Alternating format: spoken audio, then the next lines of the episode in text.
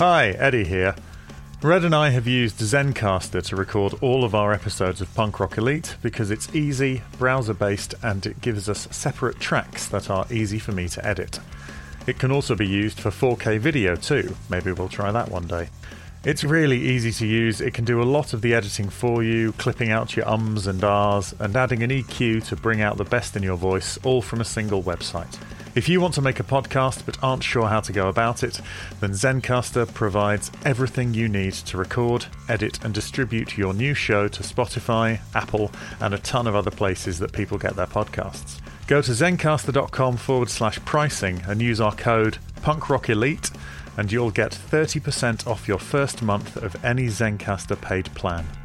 I want you to have the same easy experiences I do for all my podcasting and content needs. It's time to share your story.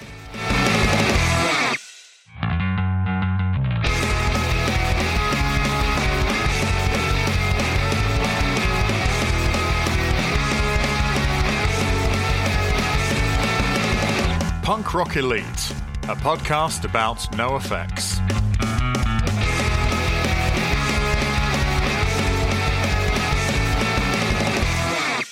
I promise. This is the last episode about Home Street Home for a while. Well, I mean, we've just uh, we've just sat through a week-long interval. We have done, yes, that's true. And um, and so once we're out the other end of this, we won't talk about it again for a while. We couldn't leave it hanging. Eddie, it, it does sound like there's a, a tone of regret in your voice. Do you know what? There isn't, because I really enjoyed... I've really enjoyed the discussion we had last week, and indeed the one that we're going to listen to this week. I think they're great. I think it might have been a bit too musical theatre for who I'm going to refer to as our core audience. Well, it requires a little bit of homework, doesn't it? Home Street homework, yeah. um, and uh, and I understand if you didn't want to sit down through two hours of musical theatre just to understand the punk podcast that you listen to. I get I, that is, I understand. It would be like if um, the Traitors companion podcast suddenly went, and you will need to watch MasterChef this week. otherwise, otherwise this is going to make no sense. Um, and then acted as if you were experts in it as much as they were. I, I understand. But we'll, also, uh, you know, we need to congratulate those... those of us that have made it and have made it to the second part of this musical discussion. Absolutely agree on that one as well. Um, but we've got, uh, we've got also, yes. Yeah, so how, how have you been, Home Street Home aside?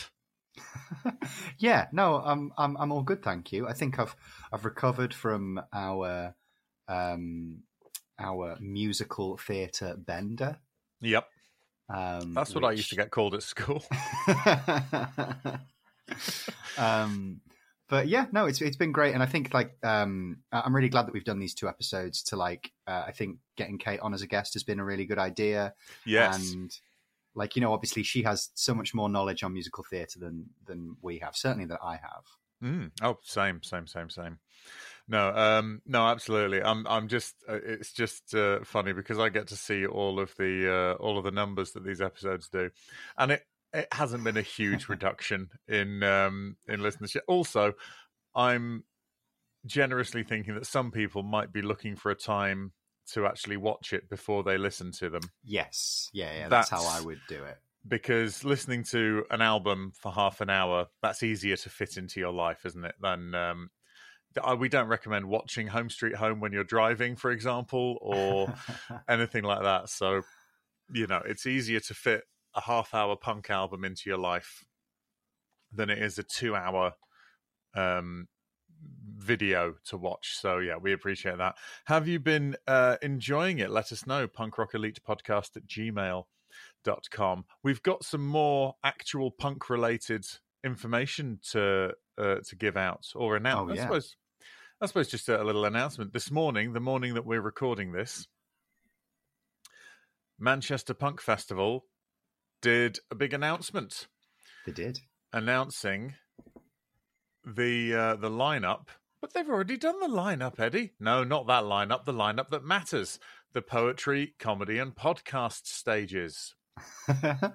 um, all taking place at Sandbar over the weekend of Manchester Punk Festival, which is the uh, twenty-ninth to the thirty-first of March.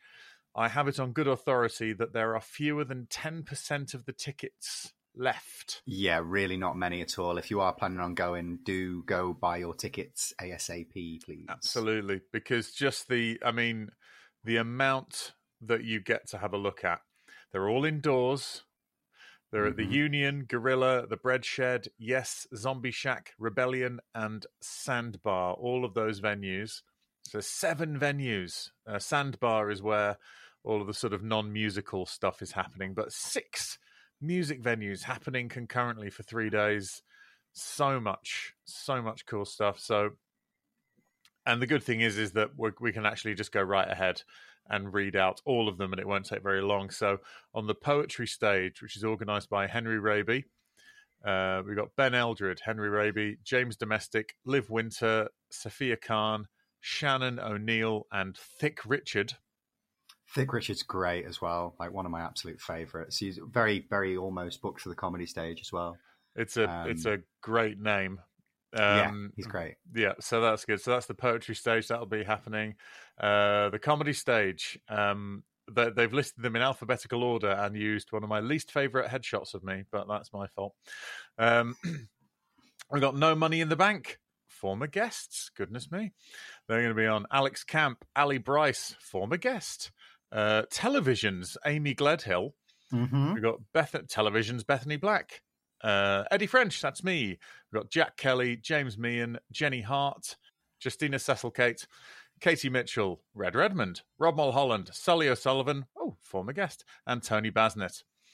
And, and, then- and also, to, just to avoid any confusion, the Katie Mitchell that's on the comedy lineup is Nottingham stand-up comedian Katie Mitchell, and not the the guest of this podcast episode, Kate Mitchell, who is my fiancée and a different person.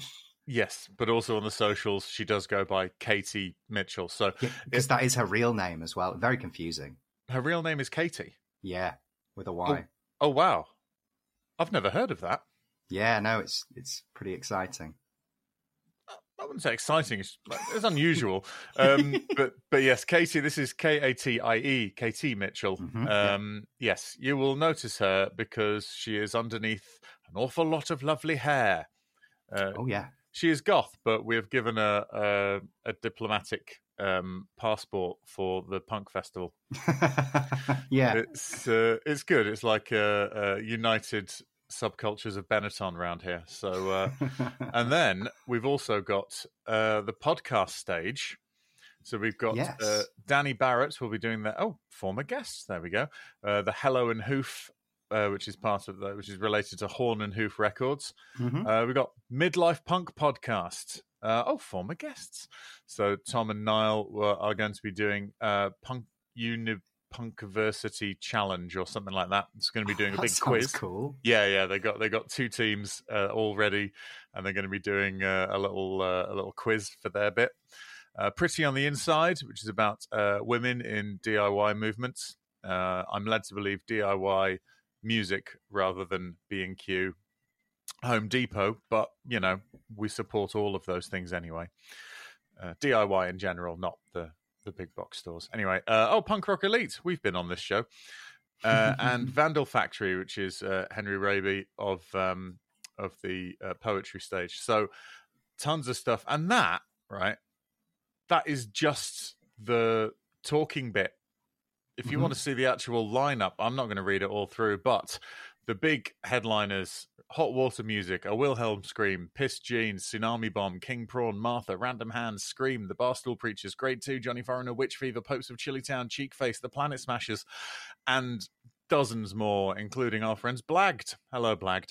Um, all sorts of uh, people are in there, and it is proper, proper exciting. Were, were Latchkey Kids there as well? I can't I, I believe so. I think they are. There's so many great people on, and uh, I mean, just for the name, I'm going to see Meryl Streep. Yeah, um, I'm pretty sure that I- I've seen like that some of their stuff online, and it's it's quite interesting. Okay, well, there's plenty of stuff going on here. You're going to have a great time. So go to Manchester Punk Festival if you have the opportunity. It's going to be great. Oh. Sorry, I don't know. That was, that was just I was just needed a needed a breath. Um, cool. Should we pop to the theatre?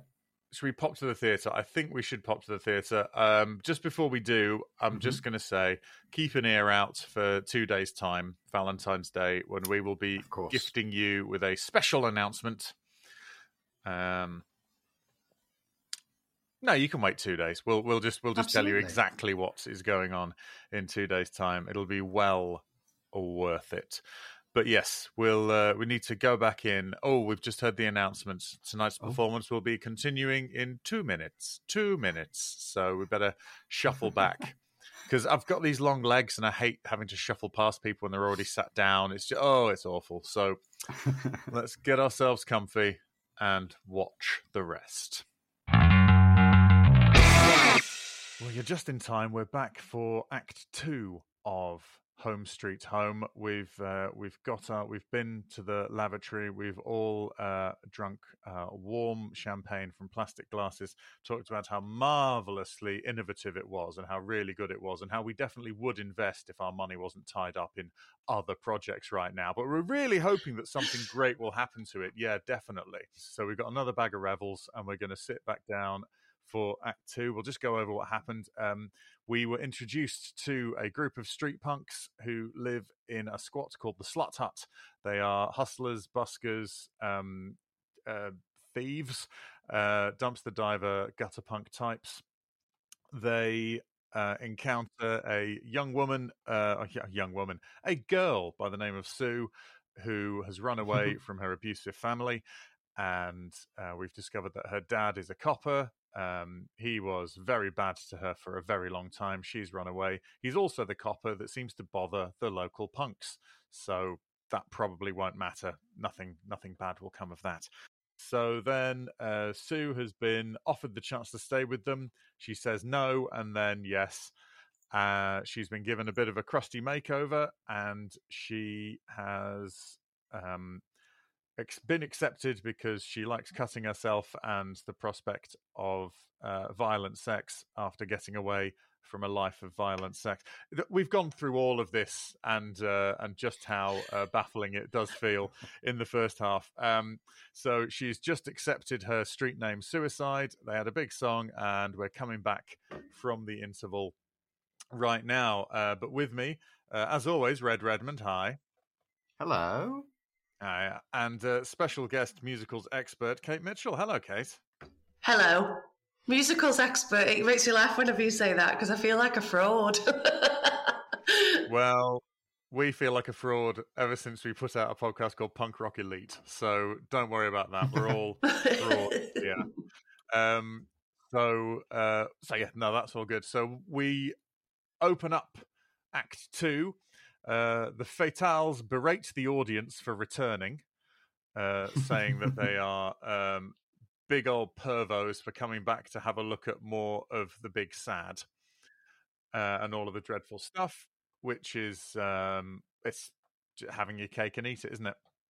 So yeah, we come back. Very having you cue that though. That's kind of like it, almost insulting yeah. of the audience because of the what they call the bad something bears bad. I've got I've not looked that up at all and I should have done, but that kind of having a bit of a go at the audience. Oh, and just oh, before yeah. we launch into it again, um, just the same trigger warnings as last time. It doesn't get any better. Oh, yeah. uh, so no. Just those trigger warnings surrounding um, uh, sexual assault, sexual violence, uh, suicide, um, violence, sexual harassment. Just the same the same ones again that were in the first one, but just in case anyone is just listening to Act Two, I just wanted to flag yeah. them at the top. Yeah, if you if you have no interest in how this started but want to see how it ends, yeah, it's uh, yeah trigger warning for all the bad. Um, so uh, so we have uh, Mom and Sue have spent. We, oh, we come back. We're a month later. Okay, so they say they that Sue has been in the Slut Hut for a month. So four Earth weeks have passed since Sue first got her name Suicide, okay? So Mum and Sue have spent the last month fucking and dyeing Sue's hair, which leads to what I consider to be the most musical-like song in the show. Uh, they're at it again. It feels really musical. It's got that jaunty, bouncy kind of uh, piano-y feel to it. And I, I, I do, I, again, a lot of the time when we say this song is good, we are taking out all of the context of what it actually means in real life. But the actual song works really, really well in that the rest of the sluts are incredibly bored by the fact that Mom and Sue are doing loads and loads of bondage and have been for what feels like a month. Well, what has been a month. So they're at it again, which I really like as a uh, as a song. Yeah, it's a really good opening to act two as well. It kind of comes back in. It really solidifies us with where we are. It gives us um, great insight into relationship. It also does a little bit of passage of time stuff, which is quite um, quite exciting because nothing in the musical has kind of done that yet. It's all been a little bit sort of like, we feel like this, here's a song to contextualize this. Whereas this is actually doing a bit of storytelling and pushing a bit of narrative along, and we get a load of context from it, and people are talking about like, oh, well, we felt like this for weeks. And so it's it's a quite a clever musical song in that it's doing a few different things. Um, and yeah, I quite liked it. I thought it was quite quite punchy, uh, quite upbeat. It's kind of everything you want from a opening of Act Two song. What I do question is a sudden pink hair. That just that was a bit like, oh, your hair's suddenly pink. And like, I know the Fatales make a joke about it actually, which I think helps helps it along. Um, but given that in Act One, we're talking about the fact that we've got no money and we don't have any resources and we don't have anything like that, and we don't focus on anything like that. The the vibrant pink hair is like, well, that takes a lot of maintenance, that actually. So how are you doing that? Because girls I know who've got pink hair can't do that, and they've got taps and disposable income. So I just think the pink hair thing is like, oh, that's a lot. And then it made me think about the logistics about all of that. But well, to be maybe fair, that's my neurodivergence. Well, I mean, I mean yeah, it is. It, you can ask that question, but also P D has a perfectly shaped pink mohawk throughout the entire thing. The same shade of pink, I think. We're also told yeah. that Sue has, Sue has become a really, really gifted shoplifter. So maybe she's just nipped into wherever and and half inched a load of pink hair dye, and you know P D was getting it from somewhere, but then P D's turning tricks. I think Sue's job, which we find out fairly quickly, Sue's job is she goes out shopping for everyone and gets them the stuff they need, um and is re- re- just she loves theft. Oh, she's, she's gone right round, hasn't she? She's a right bad girl now. She's gone she's, from all yeah. being all sweet and innocent, and now she's right bad.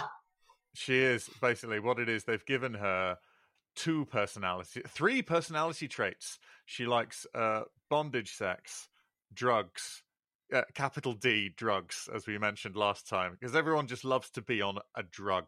Whichever one is going, that's, that's all of them is their favourite, and uh, shoplifting. Um, and then, and then to make her two-dimensional, they've made her an artist as well. Musicals are st- strapped for time, and very often we get two-dimensional characters in there. And what's quite, I think, one of the appeals of musicals, as we were talking about with theatre kids and the t- and the like, is that because you've got such two-dimensional characters, you can hang the third dimension on them yourself to help I- identify yeah. yourself. It's, sure. it's, they're a placeholder. It's the Mary Sue kind of thing. Uh, in that you can just go, ah, and I imagine they probably like all the things I do as well. I am such a suicide. Um, but you should meet my yes. friend. She is, she, she is such a Trashley. Honestly, she really yeah. is. Always bunging tampons at the audience. That's what. But and, that, and so to to level this accusation at Home Street Home without acknowledging that it is a, uh, a not a tradition, but in fact mandatory in the world of musicals would be unfair. But it is still happening nonetheless. Absolutely, and I do think that often the personality traits that are honed on musical theatre, um, music that hung on musical theatre characters somewhat help plot along. So like if somebody mm. is crazy ambitious or somebody wants to go to the big city and make a star of themselves and that's their overriding, that kind of pushes plot along. Um, yeah. But I'm not sure that the personality traits of the Home Street Home characters do push plot along. They kind of keep them where they are. And maybe that's intentional because like people are stuck in their circumstance. And so the character traits that they have don't ever push plot along. They're only ever kind of solidifying the characters as we met, as we knew them when we first knew them, and now as we as they continue to explore their journey through the show. Um, yeah. And the only one that changes is Sue. Um, but mm. the rest of the characters, when they kind of, you know, when they've got a trait, nothing sort of changes. And I think that that's probably a little bit of a a struggle that this musical has in terms of bringing a character its um, rightful ending, because we don't really see any character sort of development, certainly no character development through a narrative arc. And so everybody starts as they are and then they kind of finish as they are, with the exception of Sue, who just in the middle, as pink hair, loves bondage and starts yeah. taking drugs. Yes. The uh, uh, Mom has the closest to that when she has that little... Um... sort of soliloquy song where she's sort of talking about how it would be nice not to have to look after this collection of idiots for a day. She actually does have an aspiration where she's like, I'd love to just chill out and not have this. And then she goes, actually, no, I want to be in a relationship with Sue instead. For for all of half a verse, she aspires to a a different life, whereas Special Ed is... Special Ed is status quo incarnate. He's just, he just loves exactly. He, there's songs in this section where he's like, I don't want to do anything or be anyone. And no. fine, he's, you know, uh, which is exactly why, like we said last time, if there was a character that could get the chop and allow that time to be used for further um, development, it would be Ed, um, which is no reflection on the guy who plays him because he does precisely what he's supposed to. But it's uh you know that's uh, that's it. But yeah, so we've uh, so yeah so they're at it again. um is is lots of fun and is a, a lively fun way of starting again. uh, Trashley is increasingly vocal about how upset she feels replaced. uh, Mom tries to assure her with the song Vicious Affection. I actually think that this is This is a pretty good song in terms of musical, musical, uh, in terms of what it's like to have a musical song or write a musical song. Because I yeah. think this is the song, if I'm right, that ends with the three of them singing all together. And it feels yeah. like the three of them are singing in different locations, even though they've been put into one location. Because I think Mom is centre stage and um, and tra- uh, Trashley and Sue are sort of off to the side, but in their own little world. And the lighting yeah. state is is different. And so my first thought was, oh, I think we might be seeing some internal monologue now. So yeah. I think that in this moment, what we're actually seeing is not three characters singing at each other. I think that that starts because they definitely have an argument. But then we have a lighting state change, and we, I think, are looking at the um, internal monologues of these three characters on stage.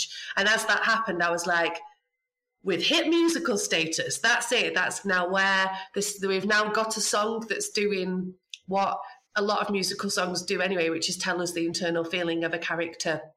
It isn't really part of the action. And I think that whereas it's quite um, a simplistic song, and there's that's no shade. There's no shade on it being a simplistic song. If only lots yeah. of musicals would sometimes be a bit more simple, melodically and, har- and in its harmonies, so that you can hear the beautiful nature of what's happening.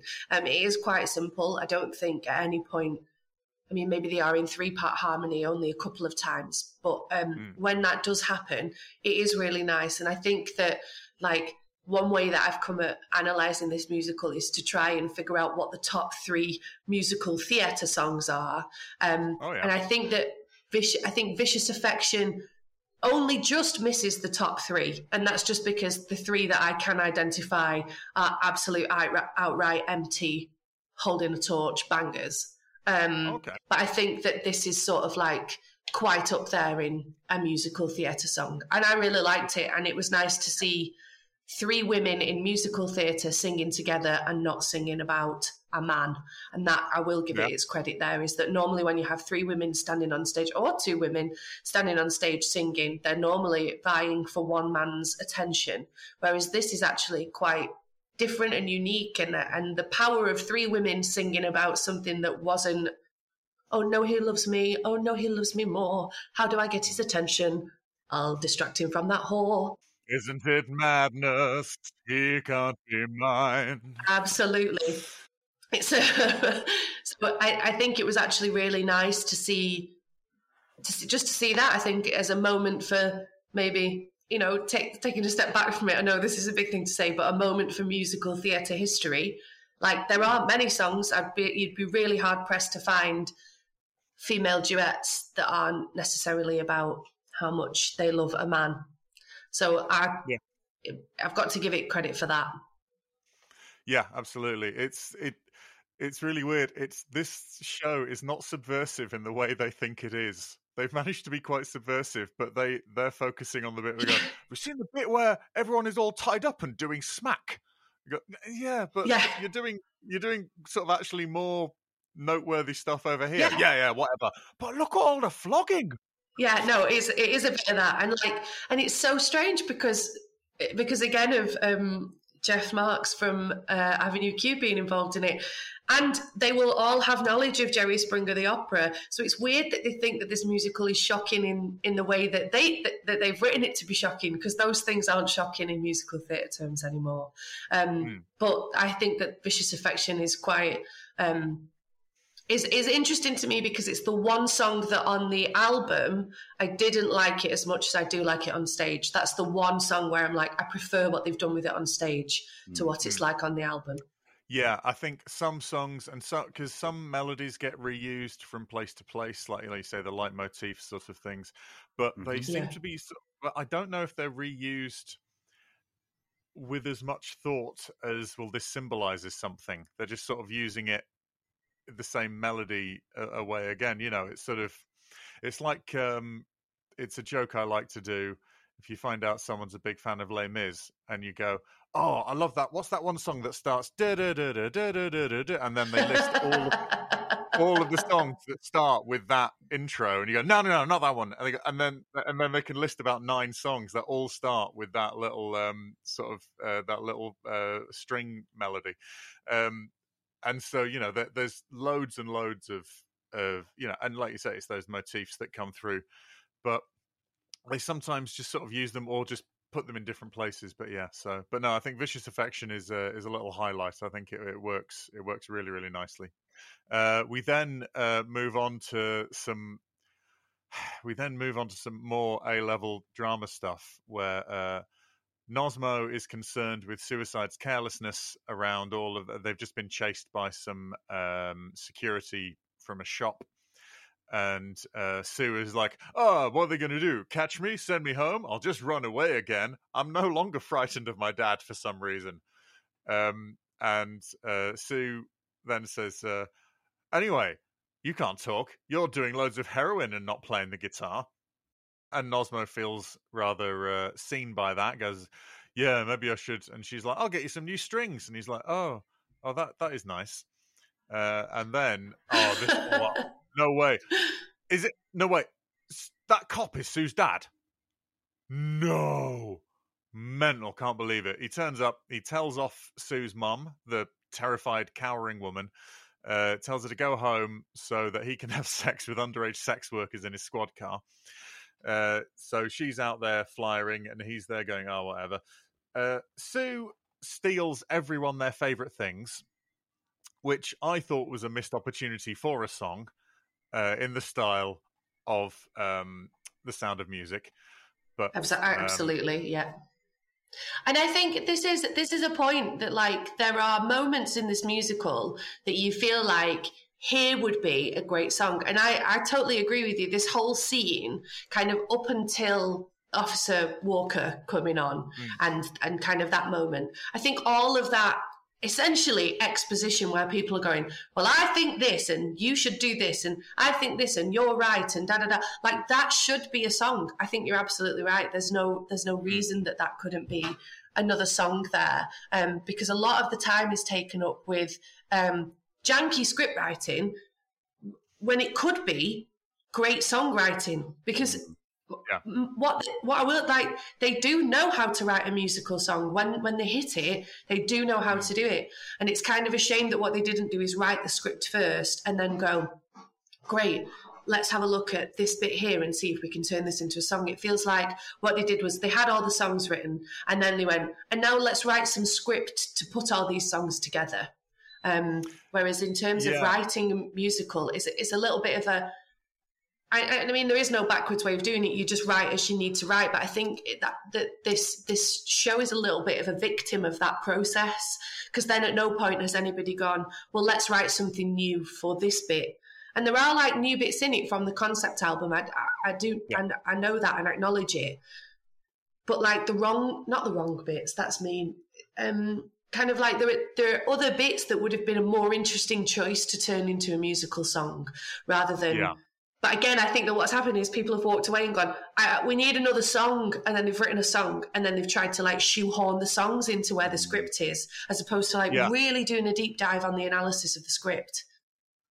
I I, so, I really feel that this, to lean into the strengths of the people involved, or the people of oh, well, Soma and, and Mike, uh, less so Jeff Marks, obviously he's more establishment musical. Um, yeah, I think I think having it as an operetta would have been a better call than having actual dialogue ah. and stuff. You know, I think having it like a Les Mis style one where there's no talking, it's everything is done through song. It's not West Side Story. It, it's um, you know, I, I think it would, it would it be... would need to have um a, a slightly more tragic lean. Like I think that it would have to have a tragic end if it were to do that. But I, I think that would be more fitting for the story. Yeah. I think when it suddenly has a happy ending towards the end, I'm like, oh no, you guys have been writing a tragedy. Yeah. Yeah. Yeah. Yeah. That, that is, yes, that is absolutely it. Like you said, like we mentioned earlier, oh, sorry, in the previous episode, um, hmm. having everyone survive to leave. They don't have a death. Yeah. They have someone who stays behind, but yeah. you know, what is the point of Ed if not to, Be, exactly, and and the tragedy would be is that he was, uh, you know, a, a, a developmentally challenged guy who was nice and trying to, you know, and was there, and everyone accepted him, but ultimately he couldn't, he could not live in the real world, and the fact that he made it to thirty-two or whatever, thirty-two in a month, was, um, was like that was Matt, and or or Trashley, you know, in that sort of in that. And that Madame Butterfly kind of way. The fact that Trashley survives is is just it's it's almost insulting to her character. She that character deserves a tragic death where she is held in the arms of Mom, and Mom tells her for the final time, you, "I love you so much. You are you are so special." And you know, and there's a reprise of vicious affection, and she holds her, and she passes yeah. away, and then and that and like.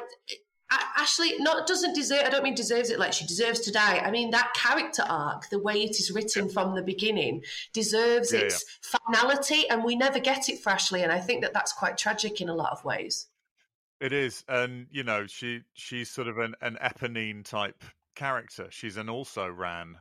Ultimately. Exactly. Give the girl was... her little fall of rain, please. Exactly. What else is going to make the flowers grow, you pricks? So anyway, precisely. Um... that can make the dead flowers grow. Make them dead flowers if you want. Fuck it, we're punk here. But, you know, rain will make the poppies grow, and we'll all do some opium in her memory. You know, there, there's something, it, it would, anything. It, it would be more satisfying because it is supposed to be heightened and melodramatic. We're dealing with musical theatre here, and you can't subvert it unless you're also playing the game, and and having your cake and eating it is is is a trickier one. Mom finds out that uh, Sue, who is overexcited at the prospect and high on theft and uh, high on everyone else's drugs as well, um, she's also wearing a semi-French maid's outfit with a leftover crack patch on it. So uh, somehow yeah. she's got into leftover crack in a month where she's not had any electricity. So I don't know where she's got into them from, unless someone's just describing bands to her. Anyway. Um, I was going to say, can I just, it's leftover, because I'm obviously, sorry, is leftover crack a band, or are you saying that she's got into everybody's leftover crack? Because I think it's um, both, but I just want to yeah, be yeah. sure. No, Leftover Crack are a band, or they used to be a Great. band. Um, they, uh, yes. Um, uh, in fact, uh, yes, they're from the similar family of bands that uh, Nosmo's got a Morning Glory uh, patch, and they, there's a crossover in band members on there as well.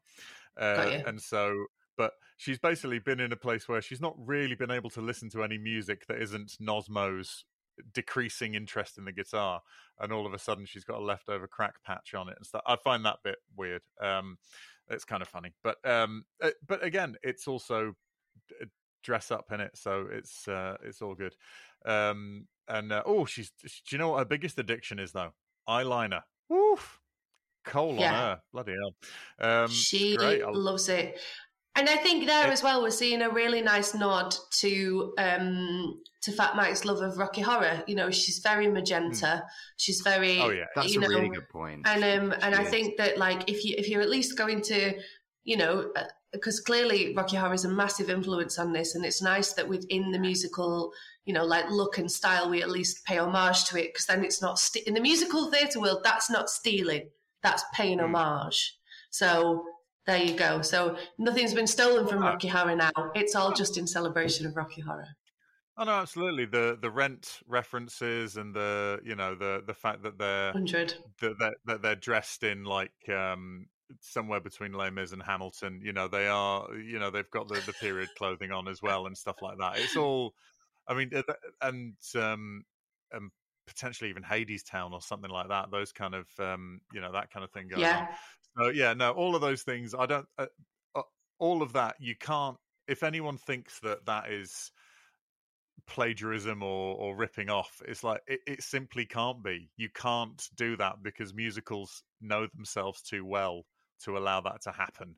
So it, it can only yeah. be homage, because it wouldn't work as plagiarism, because people go, "Oh, I love that reference to this." They go, "No, we wrote that." And you go, "Come on, mate, that's not."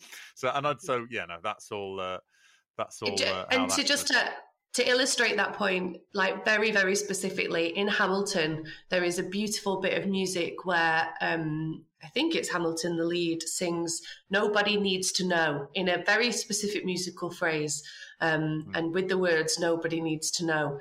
But Lin-Manuel Miranda has said himself that one of his favourite musicals is The Last Five Years, and there is a song in The Last Five Years called "Nobody Needs to Know," and that musical mm. phrase is not doesn't just sound like "Nobody Needs to Know." It is directly lifted from The Last Five Years and put into Hamilton, and that's just yeah.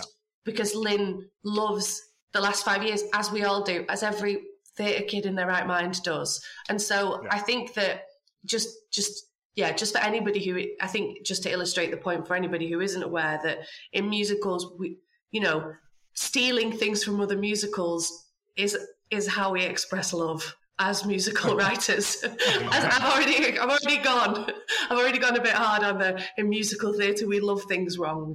And I think that that's sure. just another way that we wrongly express love. Well, with Hamilton, you've also got the uh, the hip hop sampling aspect as well, because oh, there's, yeah. there's one.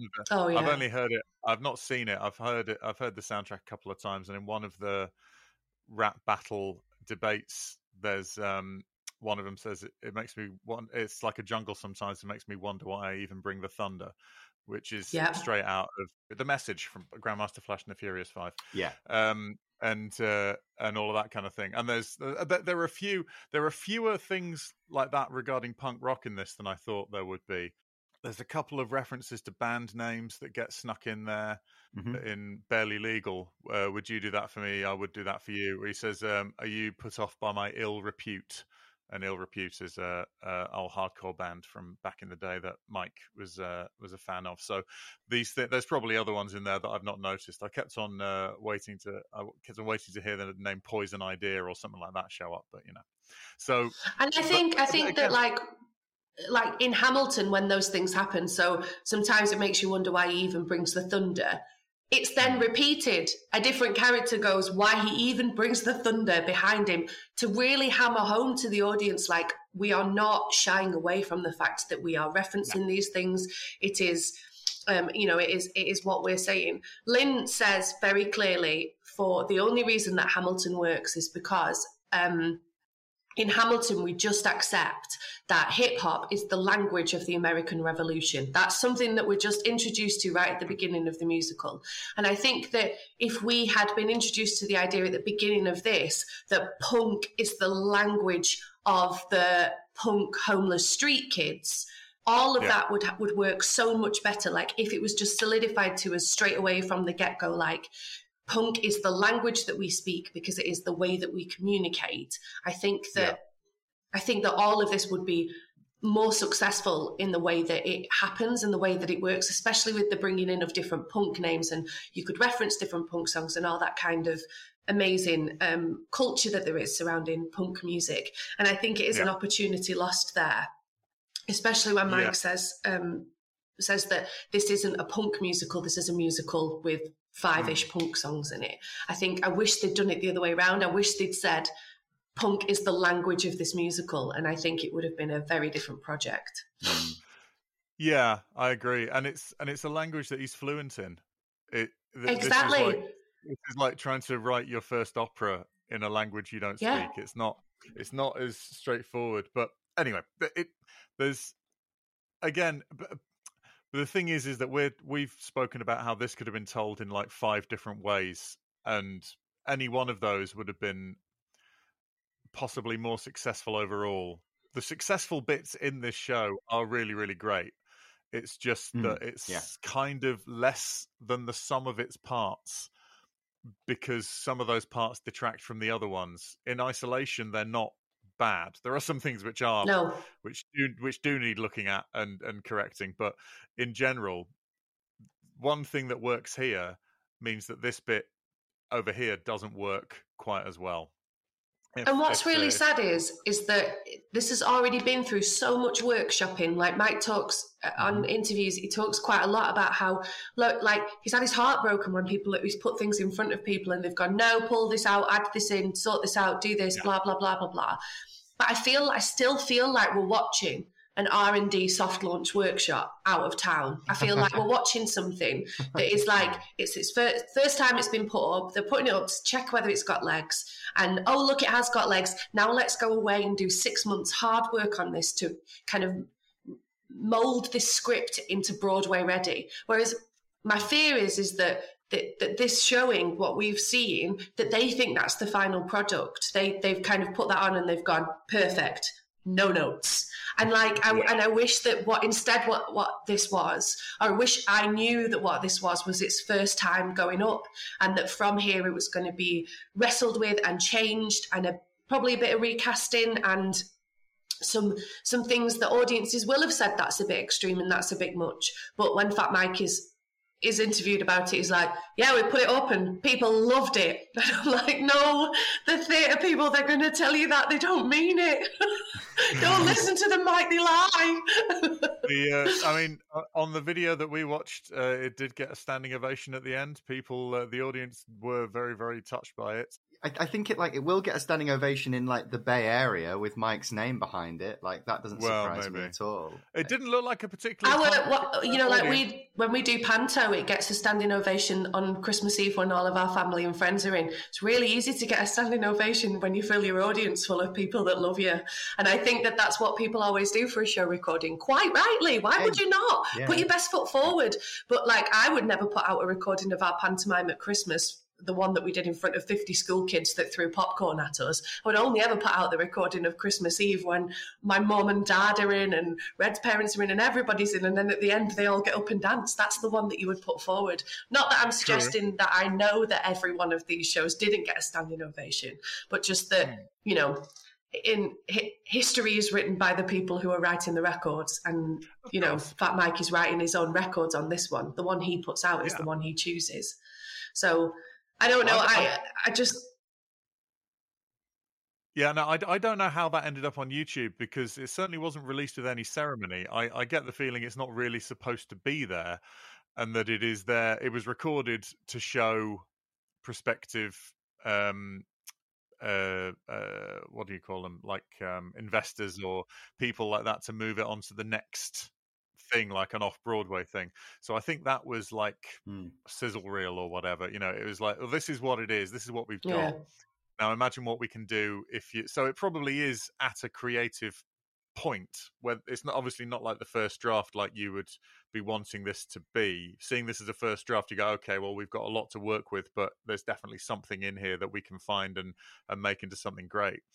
But I think it is at a certain level of refinement. I don't think they consider yeah. this because it's still uh, all right, it's San Francisco, but it's still regional theatre, isn't it? In a, in the yeah, of the course, yeah, snobby language of, of the theatre, you know, off Broadway would be the next thing, and also off Broadway feels more punk rock than uh, Broadway, legit. But I mean, that's a big still... thing that I find myself consistently questioning, like, what does Fat Mike want out of this? Because he is so anti-establishment that, like, does he does he really want his his musical on Broadway next to and next to the funders and next to the directors and next to the establishment and next to all of these people who he will have? There's so much he will have to compromise on if he wants to get his I, musical I, I, to there. Like, is that what he wants?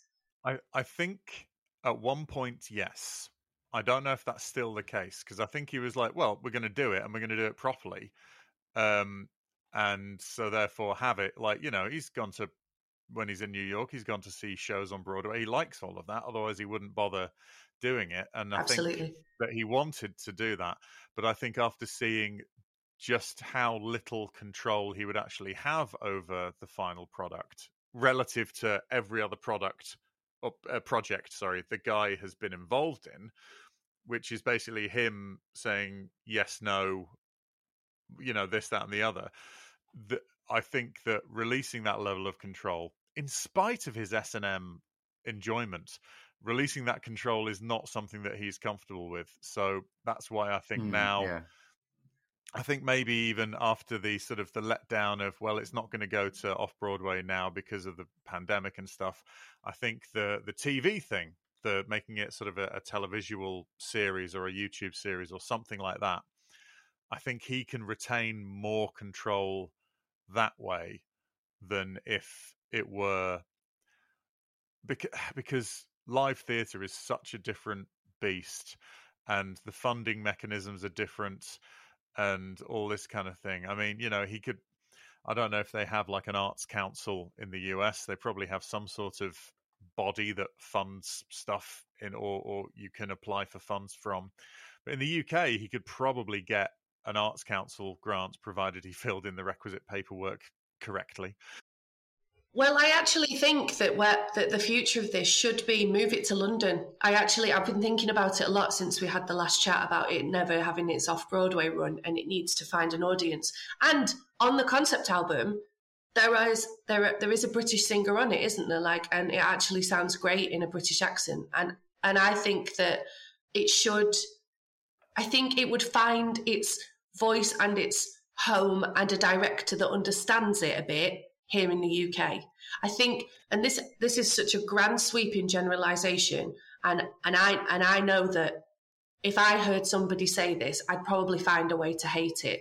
But I do think that in the U K, there are more pots of experimental money than there are out in the U S. And I think if he was to bring it over to the U K and find a regional theatre with a lot of funding, or find a regional theatre that could find some funding for it, you would actually find a lot of success with having it in a workshop room for two months with British actors on it. But to bring some money into it, put some British actors on it, put some, you know, British directors in a room with it who have, you know, trained very differently to the to its American um, counterparts, and see what they would do with it. And I think you would find something very different, something, I don't know, it, I think it would add another level to it. And and not only that, I think that, you know, British theatre directors are a little bit more, you know, that they're a little bit more bold, and they're going to say, please kill off one of these characters because this won't work if it ends up on the West End, because it won't.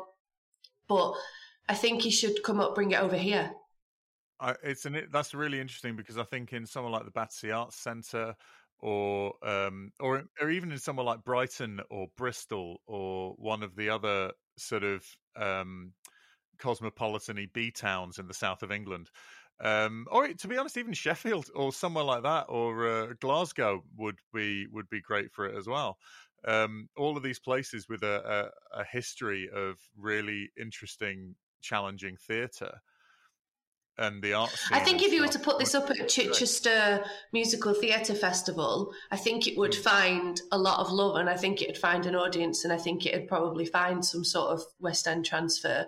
I don't think there's nothing there, is what I'm saying. I yeah. think it just needs somebody who is very, very critical and somebody who is not scared of of being bold in in the changes that need making.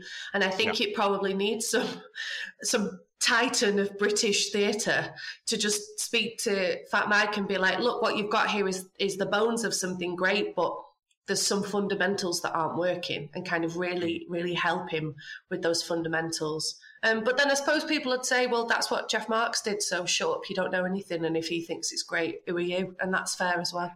Um, sure. But I kind of... I, I've been thinking a lot about it, and I'm kind of a little bit sad for it, because I think there is enough there to make it quite brill. Um, and I think it just, I think it's only twenty percent as well. I think it could really hit the mark. And, mm. you know, there's been enough punk rock's theatre things out there in, in the U K that I think that there probably is an audience for it. I just think yeah. it needs a little bit of work. For a story about broken toys, it's a bit of a broken toy itself. Fair. It's like it wouldn't need much to polish it up, like you say. Anyway, we'll uh, we'll we'll push on. So yeah, so we'll um, so Sue nicks everyone's over. There we go. So P D uh, is then sad about how he can't uh, find a partner, um, and the song, the song uh, which uh, it, I mean, it opens with the line "I have no interest in adults," which is normal and good.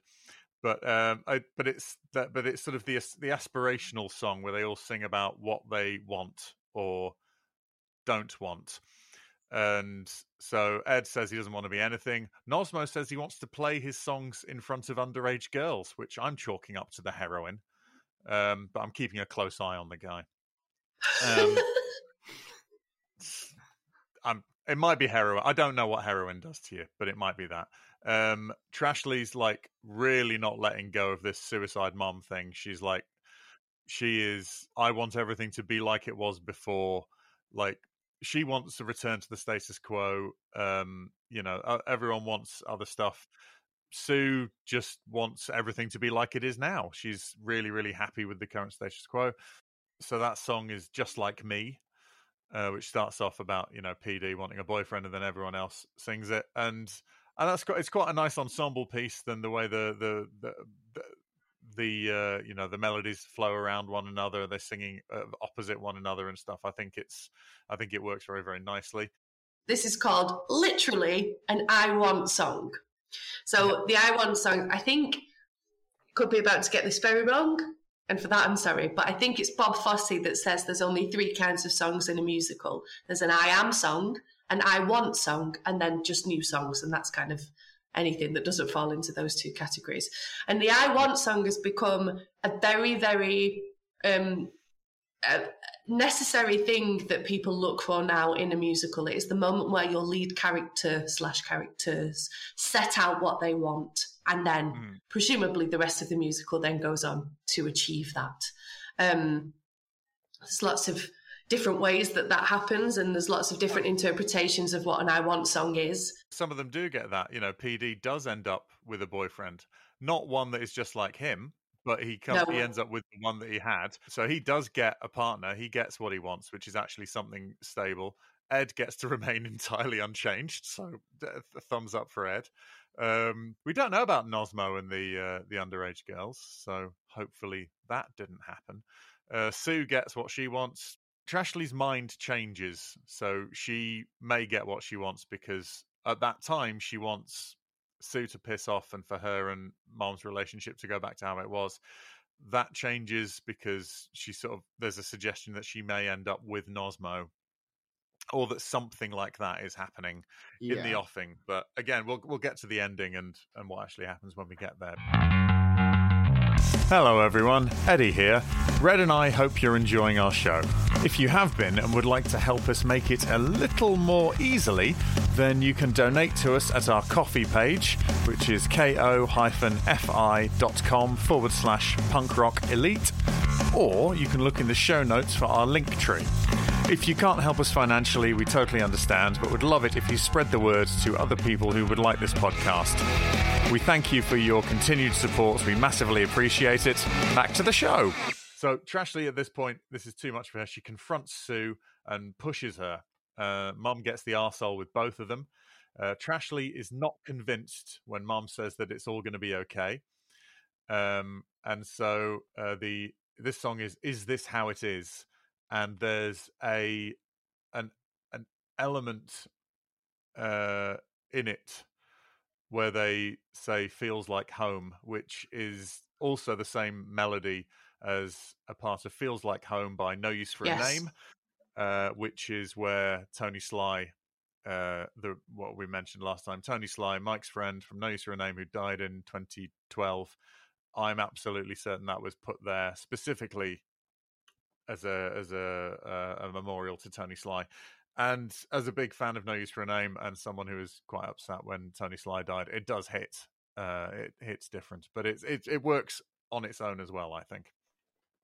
Yeah, I would agree.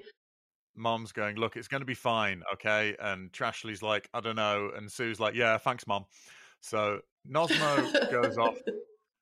Nosmo goes off to get some more smack, um, ends up paying with his guitar. And this is where we have Nico and the Fatales doing Bad Decision, uh, which are the oh, the Bad Decision and Worst Decision, which are the two songs Frank Turner sings on the album.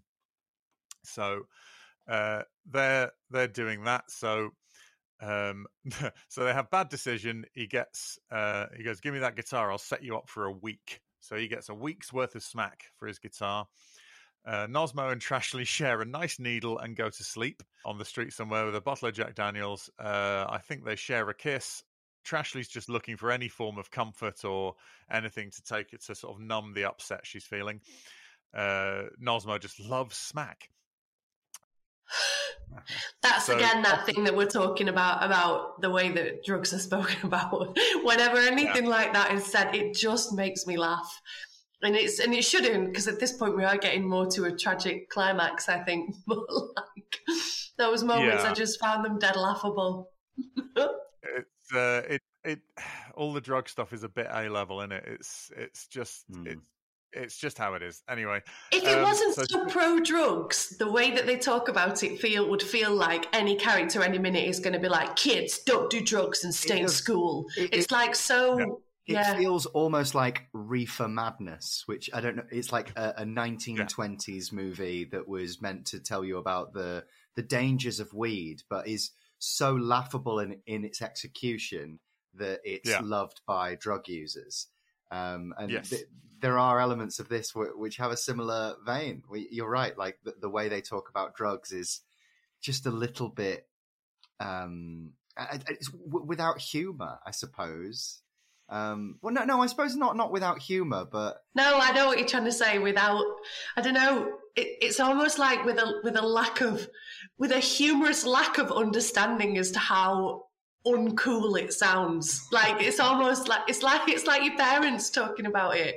It's well, like anything that they say, I can imagine coming out of the mouth of my mum or dad. Like, well, fun, I don't know. Funnily enough, it's basically the the view... the. The tone of how drugs are treated in this musical is the same as a song from NoFX's earlier career. I think, is it Drugs Are Good? Which yes. at the time, um, Mike wasn't a drug user. And the song yep. is making fun of people who think drugs are cool, like drugs in themselves are cool. And funnily enough, Mike becomes that person later in his musical career. That's so funny. Um, yeah, yeah. He didn't start doing drugs until his thirties, um, and yeah, and then was so late that he's sort of running around. All all of the bands he'd been friends with for years are like, mate, we've been doing this since we were nine. So it's and but he's sort of a bit late to the party. And um, I remember I've spoken to lots of people who are like, oh yeah, I saw, I, I really like NoFX for ages, and I finally saw them, and all Mike did was shout about drugs all the time in between the songs, and then that was it, because they, they NoFX have been known for their on-stage chat, their banter, their their sort of antics and stuff. And they talk a lot, and they used to talk about loads and loads of different things, like weird things. They'd talk about what they what they'd eaten before the show. They talk about what they did on the way here, and past a certain point, all of the on-stage banter is just about how, oh, this show's not very good because we couldn't score any good drugs. And the thing is, when he says we, I don't know that Melvin and Hefe are like that. Smelly certainly isn't, because he's been sober since nineteen ninety-two. Uh, and that did actually cause uh, quite a lot of friction in the band, which is that some over ten years since Smelly stopped doing drugs. He's like, Melvin and Hefe would like smoke a bit of weed or something, maybe after a show. Mike could have a, a beer and stuff. And he's like, all of that was perfectly a- easy to deal with or avoid. It's like when Mike's got lines lined up on his amp right in front of me and is just doing them in my eye line. It's like, it's kind of disrespectful, but Mike was absolutely in love with the idea of uh, being on cocaine. I think it's like I, I, I would only ever, I on, only ever, you know, I don't really do it. But if I ever did, that is my fear, that that's what I sound like. Do you know what I mean? Like, it's not really my bag, all that kind of stuff. It's not something that I play around with very much. But if I ever did do it, I know that I would sound like them, like, hey, shall we do some drugs? Do you know what I'm like? I just, uh, it's like an innate fear that I've got that that would be what I would sound like if I ever had to talk about it. Because I'm, because I'm not, I don't know how people talk about it in, in like my friendship circles. It's not really what's happened. And I definitely do know that if a load of musical theatre kids started talking about drugs, that is what we would sound like. So it's like yeah. a fe- it's like a cringeworthy fear. Like I've got secondhand embarrassment for them. Yeah, it it, it does sound like they are sort of they're doing like full on West Side Story snapping while yeah, they're talking like, about it.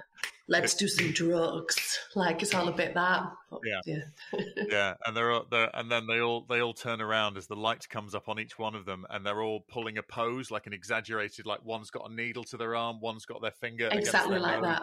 One's like holding like a, a reefer, and uh, and they're but they're posed over the back of chairs with bowler hats. If only they would. I mean that. that if only they would. I'd love that. That would be hilarious. Actually, that would be incredibly funny if they did that.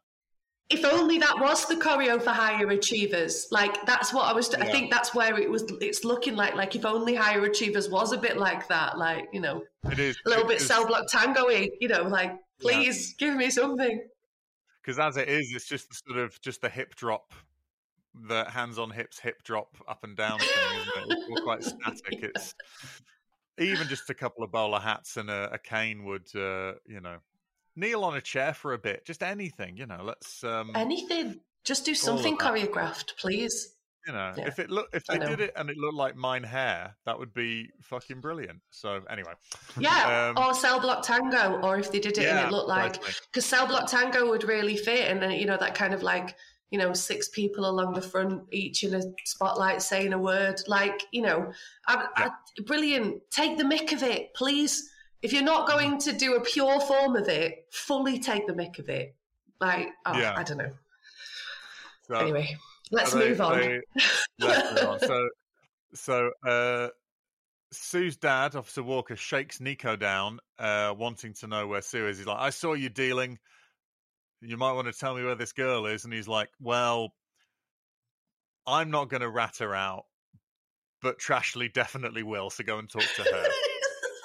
So Sue's dad finds Trashley and Nosmo. Nosmo is having a lovely heroin nap, but Trashley has woken up and she just straight up sells out Sue with a tiny bit of wondering, but then ultimately going, no, nah, fuck it. She can, she can get fucked. So uh, she tells him, and then we get worst decision with uh, credited to Nico and the Fatales. Um, but we don't find out what happens quite yet because we go and meet John and P D.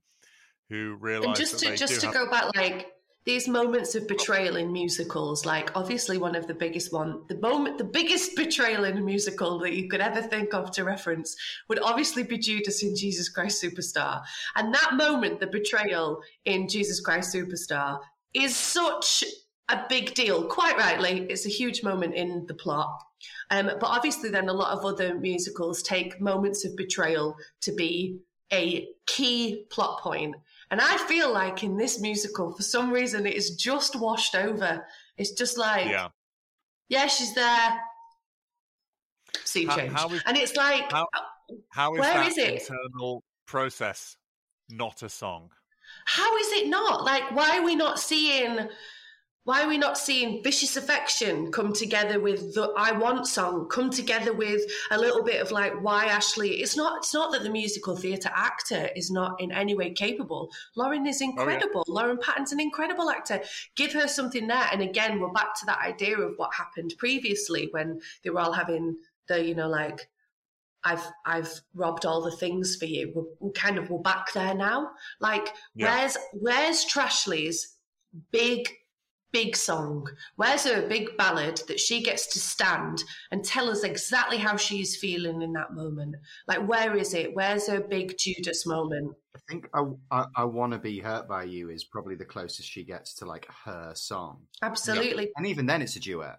But she's kind of, she's, she's out, she's not the main antagonist, obviously, because that's Officer Walker, because he's like the villain of the piece. But yeah. she is something of an antagonist, and where is her? She's a complex character in lots of ways, and I think that she, that, that would be a brilliant song. And if you could write a song that tells us exactly how she's feeling right there, I'm telling, like, people would do it in auditions because there's a yeah, lot yeah. of acting for it. So, like, it, it's such a moment missed. Trashley's big stand, stare up into middle distance and give us a song that tells us everything that's going on in her head, and then her finally ratting her out, ratting um, suicide out to Officer Walker, then makes sense yeah. because we know exactly what Ashley, what what Trashley is doing, but we yeah. don't know that. We all we know is, oh, that must be because she's jealous, and that's so yeah. that's that's such a shame because. Because she is a, actually one a really great character, and she's got loads going on, and there's so much yeah. service that they do to that character that, like, for her to kind of do something completely unmotivated, other than just "I'm jealous," is so is so disappointing. It is, and and I think um, the I think a point on Lauren Patton as a singer, she's got that brilliant range as well, because she's got that she's got a, a lower register that she sings in. You know, I mean, I, I make fun of it, but it sounds great. You know, heroin, her stigma, like nothing like cocaine. But, but it's really good, and it's really musical. And it, mm-hmm. and and you're right about, you know, people would sing this at auditions to show that they've got that to show that they've got the range, dear. You know, they would yeah. show that they Absolutely. have that, because you start off in that in that mid range, sort of a spoken level, but with power behind it, and then she can also do the higher. Uh, the higher stuff as well. This this would be one of the. This would be like the little. This would be the the favorite song of the girls who were just that little bit detached, a little bit. Mm, I'm not really into like the the heroes of the stories. I, I'm much more interested in the villain. Oh, and there are thousands of those out there. So you know, that, and and I think that to not have a song here is. You basically Trashley but, Trashley but, could yeah. be this story's Eponine. She could like this this really is, this yeah. musical. She could be Eponine for Home put, Street Home. But put a song here and then kill her, and you've got a much more engaging character who who makes you choke up every time you think of her, because it's like absolutely. Oh, you, and then people might say, "Oh, but it's too much of a trope, and it's too this, and it's too that, and it's blah blah blah, and yada yada yada." But it it's like that because it works. Like musical theatre, things work because they work. Don't mess with yeah. the formula that much. Don't, because then things stop working, and Ash and Trashley's character, it stops working here. So it's worked up until this point, and then in this yeah. moment, she rats her out, and then from now on, she is uh, useless. She has no she strong ending. No, no, no. Because they, no, they, they don't it. even pair her off with Nosmo. They don't really even do that. They kind of do it a bit, but they don't give yeah, her anything. Yeah. They don't give her a strong ending, so she just sort of fades away into obscurity. It's a bit, it's a bit sad. Sort of, she, she, sort of, she sort of gets some... She gets permission from Mom to essentially do the crust punk equivalent of go for a coffee with him. It's like like she literally gets to go on a date. It's really, really weird. Um, uh, anyway, well, God. again, well, the little catchphrase for today's episode, we'll get to that. Barely Legal with uh, Big John and P D. Um, I like I like this song a lot. Um, I think it's uh, it's especially cute when they start pogoing together. I think that's uh, absolutely adorable. Um, and uh, this is one of the ones that's on the C D, and it's I think it's basically the same actors as well. They're just singing, "Look, could we be together?" And it turns out, do you know what? Actually, yes. It's not that I want someone exactly like me. I want someone exactly like you. And they're both sort of like, look, we, we can compromise. We can, but we, we can compromise, but for the benefit of one another rather than, you know, or for the benefit of ourselves. It's like, look, I can, you know, I, I want this to work, so we'll make it work. And mm-hmm. it's a, it's the healthiest relationship in the entire fucking show. And uh, yeah, I really, Absolutely. I think it's really, really great. I actually think it's kind of what the show should be about. I think that the, the B story between P D and Big John is a more compelling romance and a more interesting and, um, I, I think it makes for a better story. Um, than the main story, the the the, the story with, with Sue and um, with with Mom, and you know the, the, the past traumas that, that Sue has faced. To to me, I think the main story feels a little contrived and uh, heavy handed. Whereas I think that if this musical was a gay punk rock love story, I think that yeah. it would immediately be more interesting to a wider audience. And I think that it would have at its center a genuinely satisfying romance as opposed to what we are treated to with the main story. I think that's a very astute observation. Uh, and I, I, and having only really just thought about it, I agree. It would also make the ending work a bit better. It's like everyone Absolutely. else is going and he has to decide that he's going to stay with John, and his yeah. chosen family are off, and you know, and he's like, I-, I know I'm going to be okay, and I know you are, and it's a big thing, and that's and that would work better. I think you could you could still have all of the the isosceles lesbian triangle. You could have the, um, you know, all of the bondage stuff and all of that stuff. Everything else could be in there, but it would be not the main focus. And because it wouldn't be the main focus, you possibly wouldn't screw up things like the appalling nature of consent. It would be, we wouldn't necessarily have Sue, Sue's arrival and integration into the group wouldn't be so focused on, and and all of those sort of glaring problems, because you could even keep su- I'm Suicide. You could keep most of the songs just as introducing who they are songs. You just yeah. put it that she was Sue a long time ago, rather than I've just decided to be Suicide. You know, I am yeah. Suicide, and I used to be that. And when you have all of those introduction songs, so yeah, I think that that reframing it around P D would be would be one way of doing it. You could you could change it so that you kept the main focus of the story, and this all still works. But I, I agree. I think the best, the most well realized of the plots and, is P D. And, and isn't John. That funny as well? Because like our criticism was that it wasn't. You know, we felt like Fat Mike had written something that isn't really his story. But actually, what I'm suggesting is that they make it more about the gay man, and like to my well I mean I don't know about Richard Marx, but I know that Fat Mike and Soma Jeff don't Marks. identify as gay men, so it's really interesting that that's the the narrative that works for me. When I it, d- it, it could be yeah. that Jeff Marx had, because I don't know how much he had yes, in Jeff saying Marks. the plot, but Jeff Marx, yeah I think he I do believe he does identify as a gay man. If not, I am sorry, but I believe and, and I that think that the director was gay as well, um, which right. might have some leanings as to why the P D story works so well. It may be due to the director's uh, influence. Yes, and I think that, that, and I also think that it is less trying to be shocking, so it feels more realistic. And like you say, you know, because, because and we said last time, because, you know, Mike talks about Hedwig, which is like this element of magical realism that exists in that world, and Rocky Horror, which is a straight up B movie. And for those to be two of his biggest influences, um, musically and, um, you know, just in life, for him to be so committed to the the realism, the the sort of the photorealism thing that he wants, it it it's strange that the sort of the the most realistic is is like you say, the one that Soma and Mike have the least experience of. They got friends who are and all that kind of thing. It's one route they could have gone down, and I think it would have made for a, a really cool thing.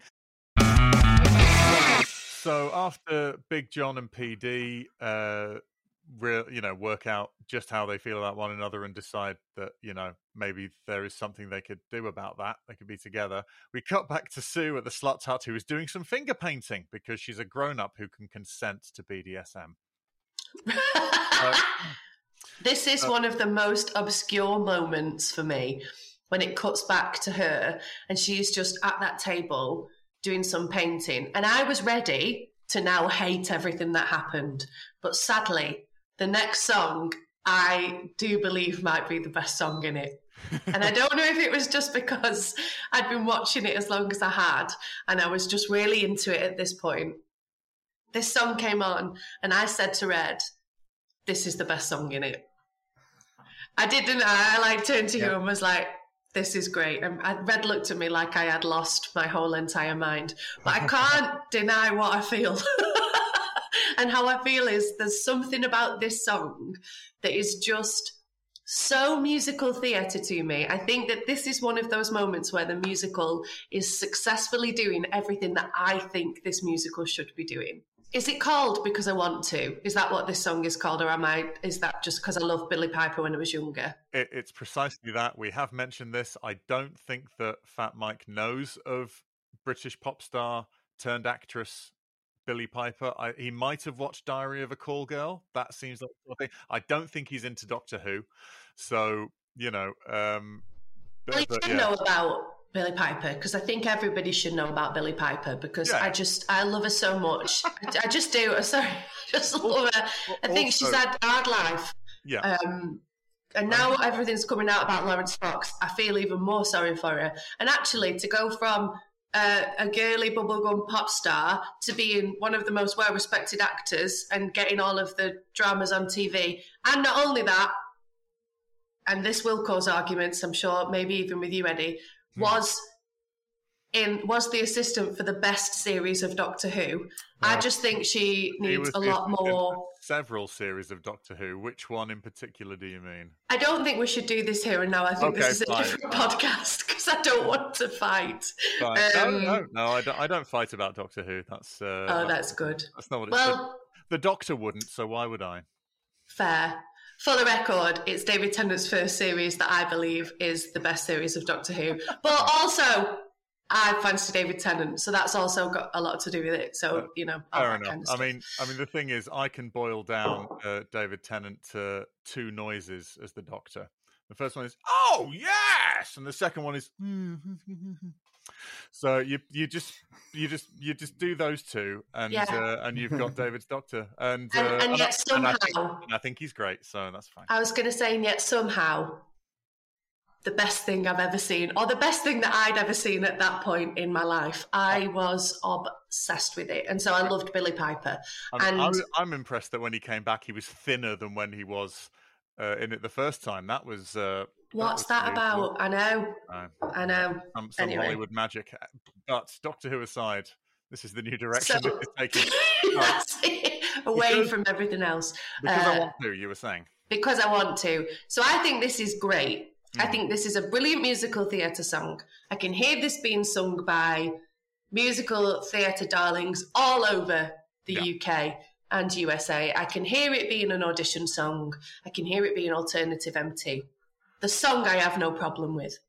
Where I do have a problem, obviously, because I've got a problem with everything, because that's what I'm like, is the staging and choreography of this. And I said this to Red as it was happening. The trouble that we have with Suicide in this number is that this is her big, in my opinion, punk rock moment. This is her being like, fuck everything else. I do what I want because I want to at any given moment, and this is who I am, and fuck the rules, and fuck the establishment, and here I am, suicide. Here I am, punk girl elite, right? Yeah.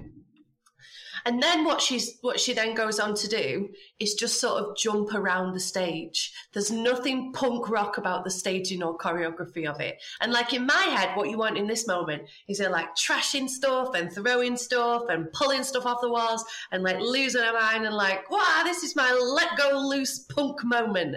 But what you actually have is just this odd jerking that happens, and she puts her hands in some pain. And the reason that you can't do that with her, the reason that you can't have her have this big let go moment, I don't give a shit about anything, is because already two songs earlier, you've painted her as a homemaker, which doesn't really make any sense anyway, but they've painted her as she's the one who brings round flowers, and she's the one who sorts the apartment out, and she's the apartment, mm. the slut her out, and she's the yeah. one who does this, and she makes it looking beautiful round here. And that is in such contravention with the vibe of this song and what I want to see from Suicide in this moment. So the song itself stands up, the staging leaves a lot to be desired. She's been, yeah, they've put her as cottagecore crust punk by going, right. well, well, so, well, dear, some of these T-shirts had holes in them, so I've turned them into cushions.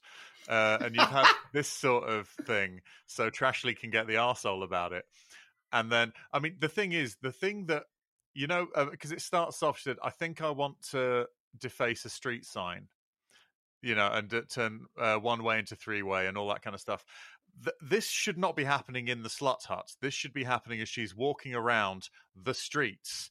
And there should be like a street sign with one way, and then she just spins it around and it's got graffiti three way on it. And then, and so these things, or even the Fatales holding the sign and twisting them. And she's walking around, she's running around the streets, literally knocking stuff over, kicking yes. big trash cans over because she wants to, instead of sort of just lightly pogoing around a table. And, and it's very darling. It's very, it's the most musical theatre darling that this actor is. That also, when you mentioned Billy Piper, they also have very, Justine uh, Magnuson, they've got the same smile. They have got the same huge Cheshire Cat grin.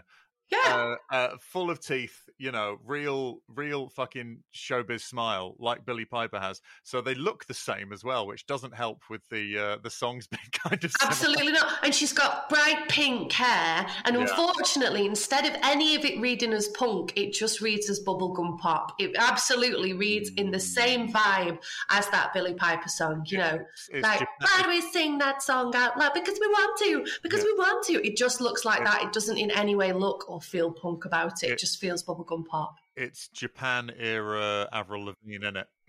Yes. Yeah. Uh, it's that kind of thing. It, exactly that. It's more kawaii than it is anything else. So, and and th- that is not that is that is the fault of direction, costume, all of those kind of things. But it it it it does it does fail to be what it ultimately could be, uh, and also having it.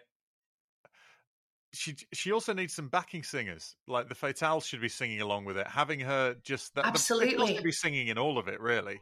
Absolutely. Um, apart Again, from maybe the the real, they should just be doing oohs and ahs.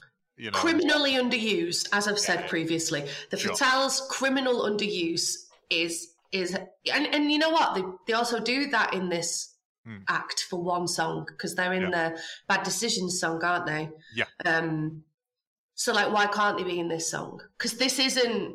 Um, because if they were in everything, when you then did have a moment like um, It's a Fine, Fine Line in Avenue Q where everything else drops away and it's just one woman puppet yeah. singing a ballad, it then hits home even more and it becomes yeah. everybody's favourite moment because, you know, because it, it's beautiful and it's on its own. But, mm. like, we don't... None of that's happening anywhere else. None. So when it is just her on her own, there's nothing like, oh, this is unique and stands out, because there's loads of songs where people just sing and are on their own. But I think that that has got the most empty potential in terms of people going on to sing it at auditions and all that. And I and I didn't not like it. I really loved the song. I just questioned the staging. Yeah, there are a few moments like that where and the finale as well. We'll get to that. We'll get to that. But there, there are some bits where where everything seems a little aimless, and they've just been told to vibe it. And don't leave it up to that. Do it, because they'll just do the same thing over and over again. They're not going to be investigating new ways of moving around. Just tell them how to move in the first place and make it work that way. Or hire punk singers or the front of punk bands and have them do it. Who can, who can, who can actually then yeah. move like like punk artists, and then it is a little bit more um, organic, and it is a little bit more sort of like, you know, mm. how it should be and more vibey. But you can't hire a, a, bunch, a bunch of musical theatre lovies and be like, and now move punk. For they yeah. will just start walking around the space increasingly I... until they can make it work, and then just keep doing that. Because yeah. they don't know. Like, they, they that's not how they're trained. That's not what their movement and choreography training will be. A, a friend of mine is an actress, and she she was in a, a very sort of, a very heavy drama play. And she'd come from a, she trained in musical theatre and all this stuff. And the director just kept on telling her, stop standing like a dancer. We've all had that bit of direction where you're standing in third position, and for some yeah. reason you aren't facing your body to who you're talking to. You're facing it out. You're yeah, facing yeah, exactly. Out and moving your head to the side. We've all we've all been there. Yeah, we've all and, been there. And yeah. no, no, no. She, she said, she said, it's just that thing. You you get it drilled into you so much that this is how you. Pr- but when you're there talking about an abortion or something, you know, when you're in this heavy drama with a sort of, you know, Absolutely. all these things, that when you're stood there with your clavicle open, it, it that's not how people stand. So uh, you know, don't tits and teeth the drama. That's no, what no, no. that's what Absolutely the direction not. is. Put your tits yeah. and teeth away. Look sad. Yeah, yeah. You don't, yeah, exactly, and uh, yeah, and like, but we've all been there, and it is very, very funny because because so often you're trained in musical theatre to have open body language, even when you're angry. Everything is big anger, nothing is small. There's no yeah, small yeah. anger, there's no small sadness. Everything is over the top. So going, come on, darling, from, we're, we're yeah. playing for the gods. They've paid two. Now, you know. Yeah, absolutely. absolutely. It's the uh, drag queen equivalent of painting for the back of the room. Like yeah, you, yeah. you have to, you have to do it for the back of the room. Yeah, even the cheap seats want in. So uh, we have that. So we have that, and um, and as with all musicals, after the greatest bit of joy and excitement, uh, the bad happens. So Sue's dad finally makes it through to the slut hut and finds her. Takes a moment to recognise her. Tries to take her home while denying that he's a big nonce. And here's what I will say. God bless that actor, because that is a rough gig to yeah. have to do all of that. Like, and he is he is really committed to the bit. Like, I, I was like, I was watching it, and I actually, I just thought, he's doing his best there. Like, yeah. it, that is hard to be that unlikable with no redeeming feature, and they don't even necessarily give him any character development. His only thing is, look at this bad nonce. Like, that's yeah. it. That's all he's got to work from, and then he has to do that horrendous movement scene in the in Act One, yeah. um, surrounding the the sexual in, violence and abuse in, the Monsters song. in Monsters, and and God, you know, God bless him. Because he's really doing his absolute best. And I don't mean that in as patronising a way as it sounds. I just mean yeah, yeah. with nothing to go off other yeah. than nasty bastard whose only function is to is to treat other people like shit. Yeah. That's, that's barely a character. That's a series of really sad lines that you have to say. And he's yeah. really doing his best with it. So it, it, God love him. He's embodying the concept of sexual abuse. That's it. That's what yeah. that character is. There's nothing else there. And even yeah. like any line that he has outside of it is only ever getting him to abuse. There's no, yeah. there's nothing there about who he is. Yeah, what yeah. is, I don't even know that I know his first name. Like no. all he is is either Officer Walker or abusive dad. There's nothing yeah. else there for him. And he's yeah. really, really not the character, being very clear. I don't feel yeah, sorry yeah, for yeah. the character. I do feel yeah. sorry for the actor. I think that yeah. that's very... That's really hard. Yes, um, and he doesn't even get a song. That would be such a bad song. I'm glad you didn't get a song.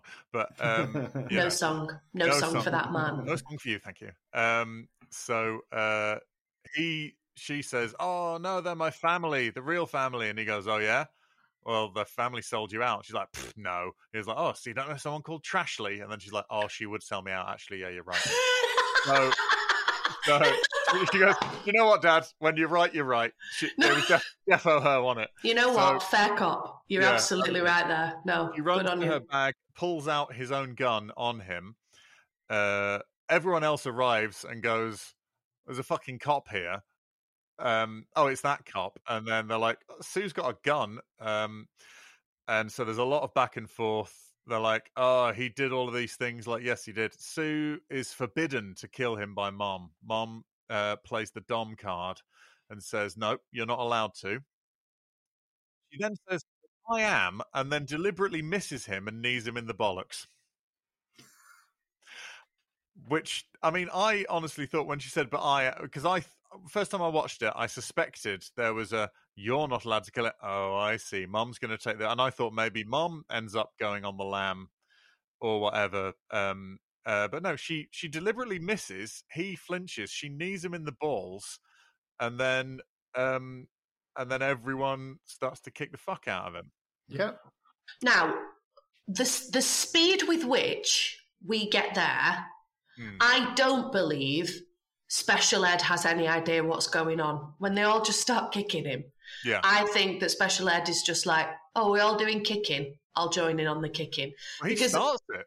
Well, but the amount of leaps that each character has to make to get to the final bit of knowledge that mm.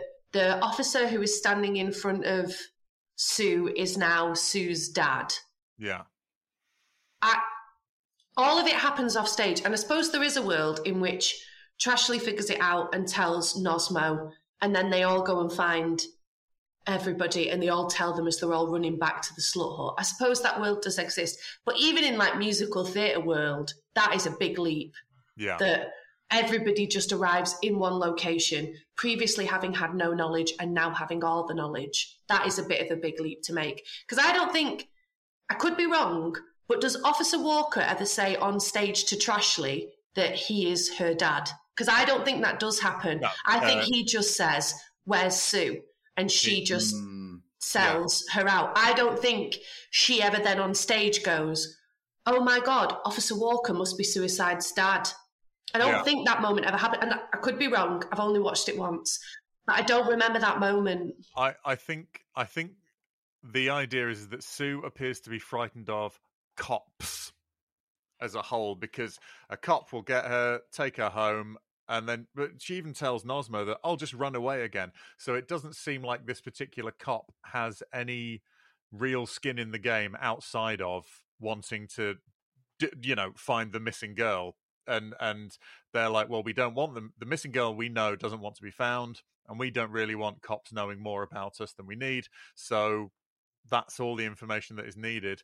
I mean, I can only assume that because she's kept that quiet, that she's not told them, because she might she might be worried that they'd kick her out if they thought a cop was coming snooping, uh, like a, a cop who was also her dad, because they might think, oh, well, the cop's just going to give up after a bit. They're just going to assume, you know. Yeah. Uh, obviously, this mm. cop is not going to give up because he's got he's going to be working on his own time as well as um, his work time, but none of this is really said. And I think that that is my problem, is that so much in this musical is so explicit, so much of it, in every aspect of that word. So yeah. like, we're told everything up front, everything is I want, everything is is just right there. Like there's there isn't really much figuring out that an audience has to do because we're told everything. But then the big traumatic climax, nobody seems to be told anything. So again, none of the...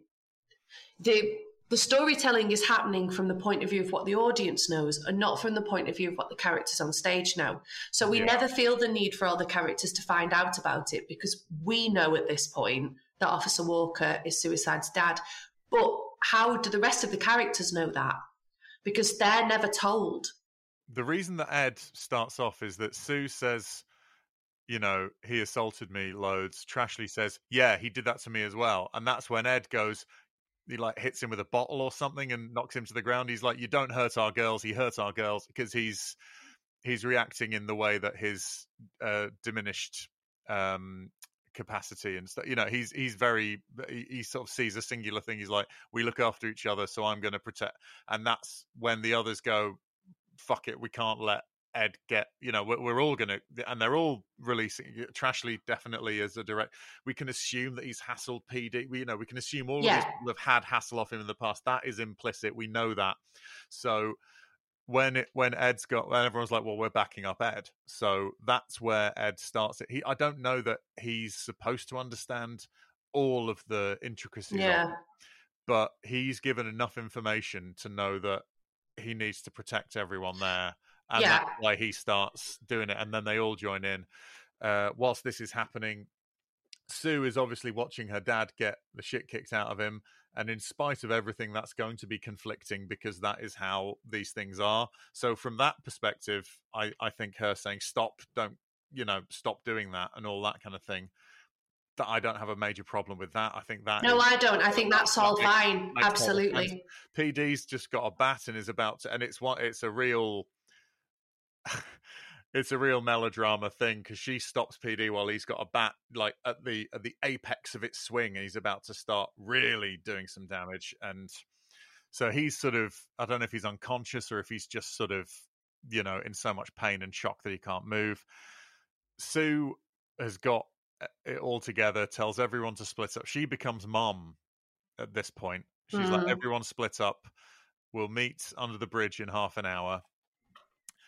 And that's when she takes her dad's phone, calls an ambulance to the slut hut, essentially, essentially, you know, burning the place down. There's no way that they can go back once that place has been infested with cops, because when a cop gets attacked, we know what happens. Other cops are going to turn out in force and try and find that they don't let that kind of thing slide. So we know all of that. So this is where we get a little bit of, we get half an hour apparently where all of these things happen concurrently.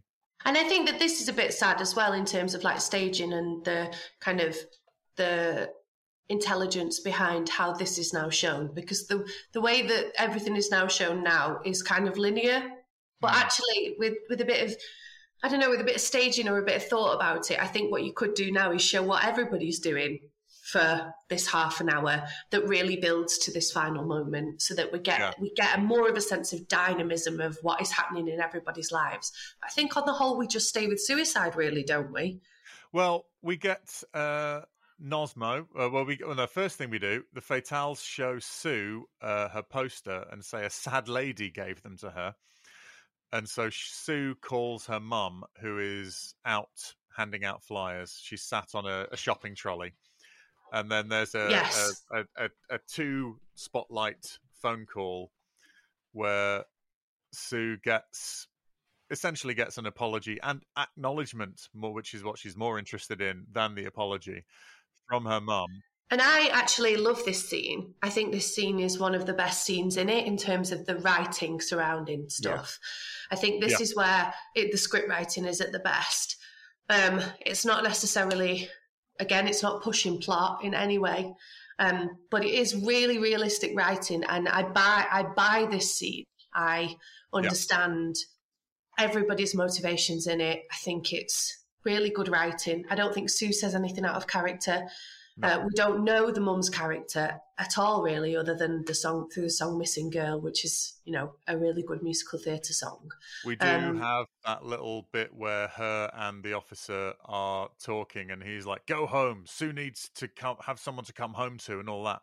And she seems, fr- I mean, she seems sad, but she's also clear. And also in some of the voiceovers, she's like, "I wish you wouldn't put that gun on the table. What's the problem?" He's like very, he's very belligerent, and so.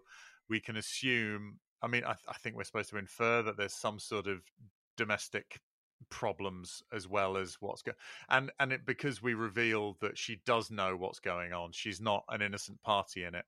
And, yeah. and like, I, I don't know if I said this when we were having some audio glitches, but it, Sue is more interested in acknowledgements than she is in apology. Yes.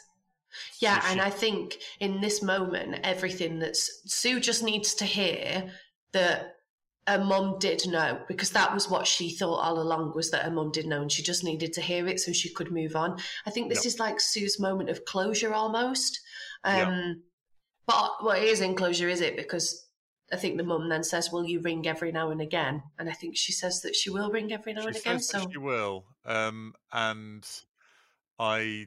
Yeah, I didn't. I didn't mind that too much. I think. Uh, I think a clean break would work, but but equally, I think in these situations, because I think there is some understanding that Sue's mum is also a victim. She is yes. complicit, but she is a victim as well.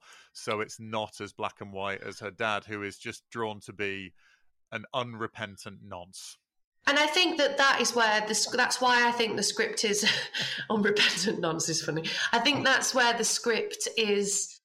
This is why the script is strong here, because what it's doing is it's very nuanced, it's very complex, and I, and I don't feel it's heavy-handed in this moment. I think it's no. dancing delicately around some quite difficult issues, and I think it does it with success, especially during the um, the phone conversation with Sue and Sue's mum. I think yeah. that that's great. I think I.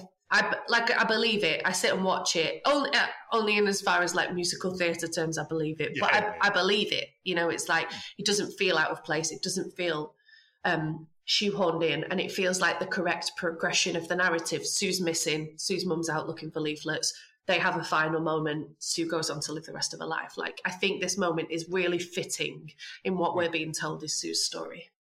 It's like, and especially because I mean, at this point, Sue's mum doesn't know that her dad has had the shit kicked out of him. Like no. she, she's going to find out about this, but she doesn't know. She's she's just she's getting a phone call on her husband's phone out of the blue, mm-hmm. and then she's like, "Oh my God, you know, oh it's you," because she, as you know, we can assume that she's like, "Oh, I wonder what this is about," and then she hears a voice that she's been dying to hear for a month, and and so she's not. That's why she doesn't ask why she's on her dad's phone. That's why she doesn't ask anything. She's just more focused on that. So yeah, I think this is a uh, it. It's these bits of this show that throw the less successful bits into such sharp relief. Yeah, uh, where you're like, guy, you know you can do this. That's like, what's this- so baffling to me. It's like. Yeah. You are so aware of what a good scene looks like. This is what a good scene looks like. And you are so aware of how to write for these characters. Like, it's so, it's well written, it's well performed. Um, the performances are great as well. well yeah, really, really good. And part of me wonders, is is it actually... No, I'm not going to take anything away. I think that when the script writing is successful, it is successful. I was going to say, are we being kind because the performers are great? But actually... thinking about the wording of it all and the and what they say to each other, is it slightly corny? Yes. But yeah. also, does it work? Yes, it can be both things. This is where it's allowed to be like that, because mm. this is where musical theatre really plays on its suspension of disbelief. And yeah. you know, and I yeah, I just think it's a really successful scene. And I was really like, as I watched it, I was like, I'm. I think that this musical needs to be given more of a chance. And that's it's the reason that I don't believe in like hate watching things, because yeah. if I was hate watching it, could I have torn that to shreds? Of course you can. You can tear everything to shreds when you're in a bad mood. I know that better than anybody. So if you've got to go into watching it with an open mind so that you can find these like gems in, in this story, because there are moments like that, and this is definitely a gem. Yeah, absolutely agree. Poser is a stand-up show by Eddie French, that's me, all about punk rock, gender, nerddom, and all other things where one is told that they are a poser. If you'd like to come and see it, I'm going to be at Leicester Comedy Festival on Saturday the twenty-fourth of February, Grays at L B C Depot, the Courtyard Room, at six twenty p m. That show is free, but you can get tickets online to avoid disappointment. You can come and see me at Glasgow International Comedy Festival on Sunday the twenty-fourth of March at three thirty p m at Van Winkle in the West End. That show is five pounds a ticket. And you can also come and see me at Brighton Fringe on Saturday the eighteenth of May, three thirty p m, Laughing Horse at the Temple Bar, and that show is also free. Really, really hope to see you there. Thank you.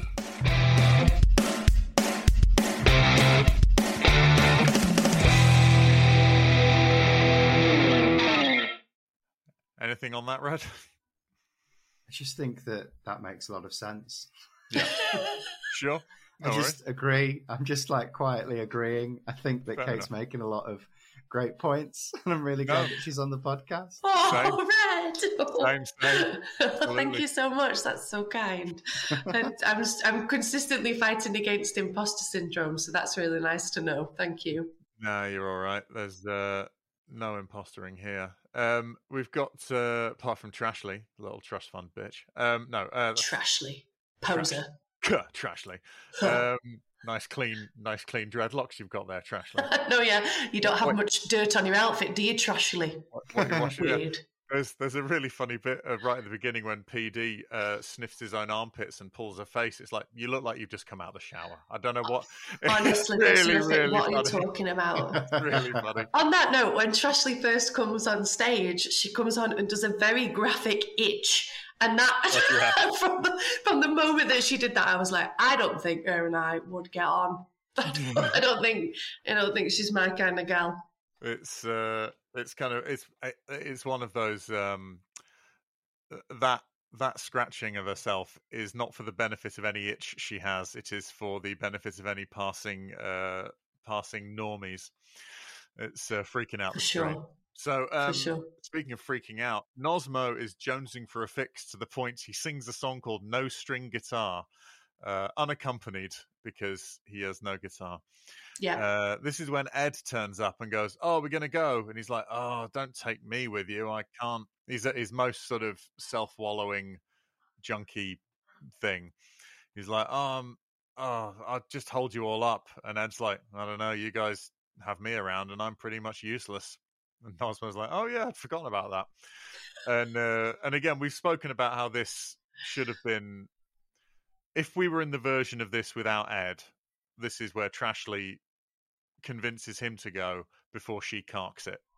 Yes, That's, absolutely. This is the last thing she does. She the the guy who's in love with her should be saved by her. Yes. And this is this is where this is where uh, Marius gets told that where the person who really loves him is, and she has her little fall of rain, and you know, and that's it. It's exactly it, that. This is where little fall of rain is. Yeah, yeah, I agree. It's and it's te- exactly that. I think that why it doesn't work is because it's teed up for that. Every yeah. single thing for me up till now has been leading to Ashley doing something now to mm-hmm. save either suicide or mom. Or Nosmo. Like, Ashley needs a, what do they call it? Like a retribution moment. She needs yeah. a redemption moment. That's redemption, it. Yeah. She needs her redemption moment and she doesn't get it. And what all, all she kind of does is just keep, now keep going along with a narrative that isn't really hers. Whereas she should be given her redemption moment. She should be given a chance for a cop to come round the corner and to shout, you guys are wanted, everybody stop. And they yeah, all yeah. keep running, and she throws herself in front of a bullet. She should be given that moment. She should. Yeah. And and I'd feel very sorry for the character of Trashley because she just becomes literally an extra in the suicide and mom story. Yeah. And she that's ba- yeah. really sad. She basically just sort of accepts being the third wheel. She's like, mm. she's like, oh, I've just been demoted to, um, I've been demoted to pet. Absolutely, in the, I mean, in the molecule, and uh, and and also told, yeah, but you are allowed some Nosdick if you are in the least bit interested. And she's like, well, yeah, all right. Mom's like, mom, mom literally goes, I think that would be a good idea. It's like that's like when someone says oh, at a job, I'm considering handing in my notice. Well, I think that would be a good idea. It's like literally, she's she's retiring from mom's favorite, and and it's very very businesslike the way it's and we're done. Back to that sort of, is that the right representation of a polyamorous relationship in well, that yes especially in uh, a show which they really have said, and they said this a few times, and I know Mike said it in interviews, but this is meant to be them showing um people who want to be doing this and are are consensually agreeing to, like they, they say something about like um you know, the, these are homeless people who are happy, like with their lives. They, they they they love what they do and who they are and who they're around, but they don't seem to love their polyamorous situation. They don't seem to be in love with the polyamorous nature of it. Trashley seems to be someone who believes that she is in for the polyamorous thing, and she's like, well, mm. Mum and I see other people, mm. and it's like, yeah, but you see them. It doesn't seem like there's other long-term people that they see. It seems yes. like literally they hook up, and that's very different to someone's like, well, we're also going to spend the evening together, or we're going for a walk, or so, you know, or, you know, some sort of a quality time thing rather than just the actual hooking up bit of it. And it seems like Trashley's not got a problem with that, because it's the same as, you know, that both sex workers in, exactly uh, that right? I think I think so, that yeah up till now the polyamory has been, we're both in a relationship together and we ha- we get emotional satisfaction from each other, but yeah. the polyamorous nature of our relationship is that we're both sex workers, so that's okay because mm. we're both in this relationship, and then we have our clients outside of it, and yeah. that that's how Trashley has seen the polyamorous relationship up until that point. Okay. Even though Mom did say something in that first, in the first act about once trying to shack oh, another one of the kids, oh, it and was it was P D. like it was, it was P D. They yeah. uh, they they took ecstasy and tried to have sex, and they thought it was, you know, I you know um, yeah, and they just say that it was a, a disaster and thought it was funny. Um, but also I think P D and Mum are a lot closer in age. Yeah. Um, I, I get the impression that P D is, is older than, yes. than some of them. Um, so they're probably a similar age. So they, when they met, whatever age they were, it, it was probably fine. Yeah. Uh, we don't need to add to the pile of questionable no, acts no. that's going on. So Sorry, this, no. What this, I was saying was... One a, give, give this one a, a probable pass and go... We'll give that one a... We'll just uh, give it a free pass for our own emotional uh, yeah. stability at this point. We don't um, need more work to do on this. So, I suppose uh, my point was is that, like, the polyamory doesn't really seem to be that Mum has sex with all of the street kids. The polyamory seems to be that Mum and Trashley are together, and then they have external clients. I, I think that in a, a slightly, in a maybe in one without Ed, where we've got a bit more room to explore, I think we, all we find out about Trashley is right at the beginning when the Fatales introduce her and say she was from a wealthy family and all this stuff. And Sue's from, like, a reasonably comfortable looking middle class family. Her dad's a cop. We don't know if her mum's got a job, but you know, she clearly she must goes... go to private school. Oh yeah, because exactly. she's in a uniform. Exactly. Mm-hmm. So she's doing. So she's from a well-to-do background, not quite as well-to-do as Trashley, probably. So she's like a middle-class background. Trashley is um, sort of upper, upper it, class. It, isn't it? And... Isn't it strange, like, how this this musical seems to have two economic classes? Like, you're either a wealthy, you know, um, upper class, privately educated, you know, young person, or you live on the streets and suck dick for money. Like, that's like yeah, yeah. You, no in between. You grow up in a trailer, and then and then you're on the and then you're part of the dick sucking crowd, or yeah, you or are, you're in the boardroom. Yeah, exactly. Um, I suppose we're just dealing with extremes here. We're dealing yeah. with um, you know, it's one thing or the other. It's very, it's like what a lot of stand-ups do.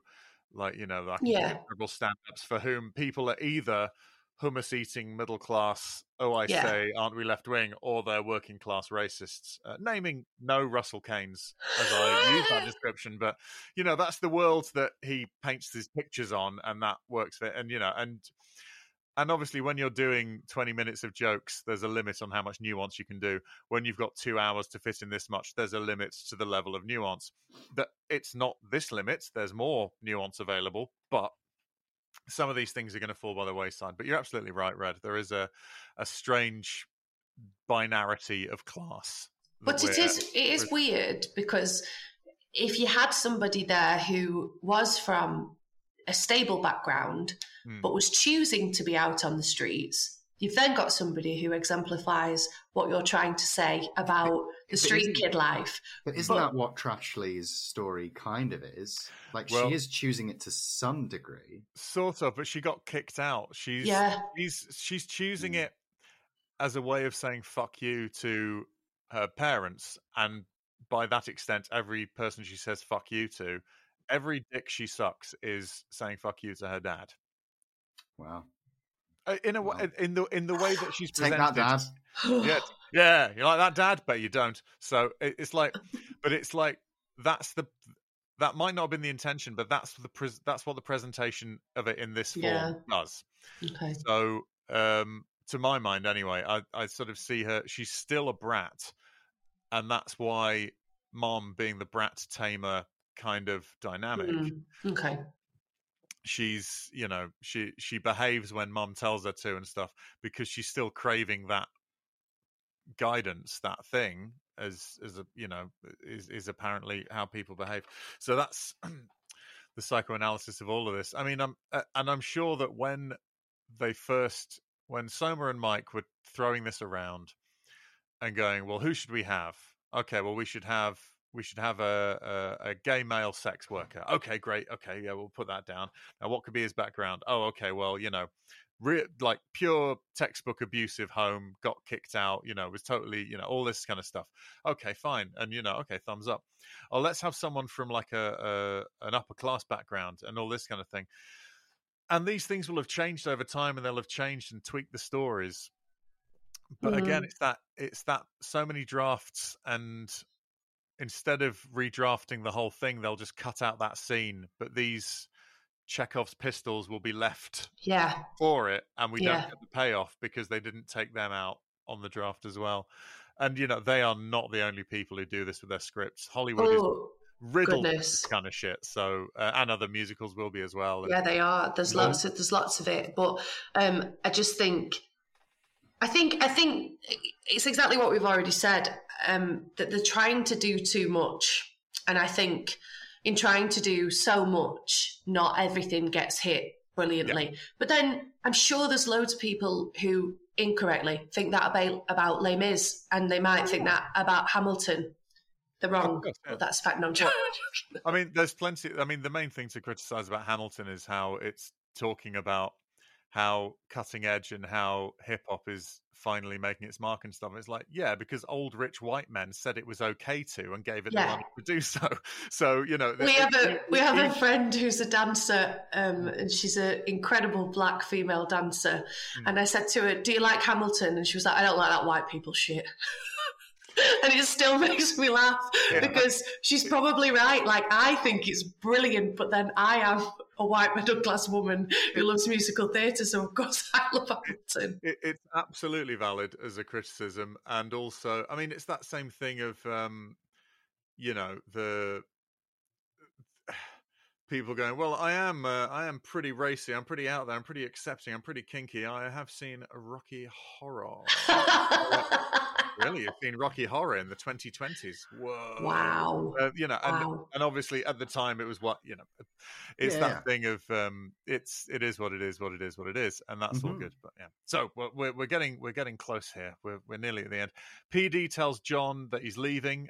Uh, John says, "Don't stay with me," and it's the second time P D has been offered a home that genuinely wants him to be there. And he accepts it. And in and in Red's version of this story, this is a big song, and yeah. and is and is the focal point of it. And we just have the little epilogue of them leaving on the train. But this is the this is the decision that P D is going to. I mean, because also P D, I don't know if we've even mentioned, is short for poop dick, which is a very funny thing to say about a gay man.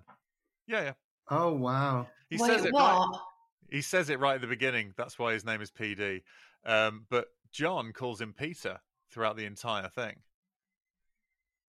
Oh, that's so John uses John uses P D's given name, and P D does not correct him at any point. And uh, yeah, so we don't know. This Maybe name... I've misread this a bit then, because I, I thought that it kind of came a little bit out of nowhere, that relationship, that, that he was like staying. He was like, yeah, all right.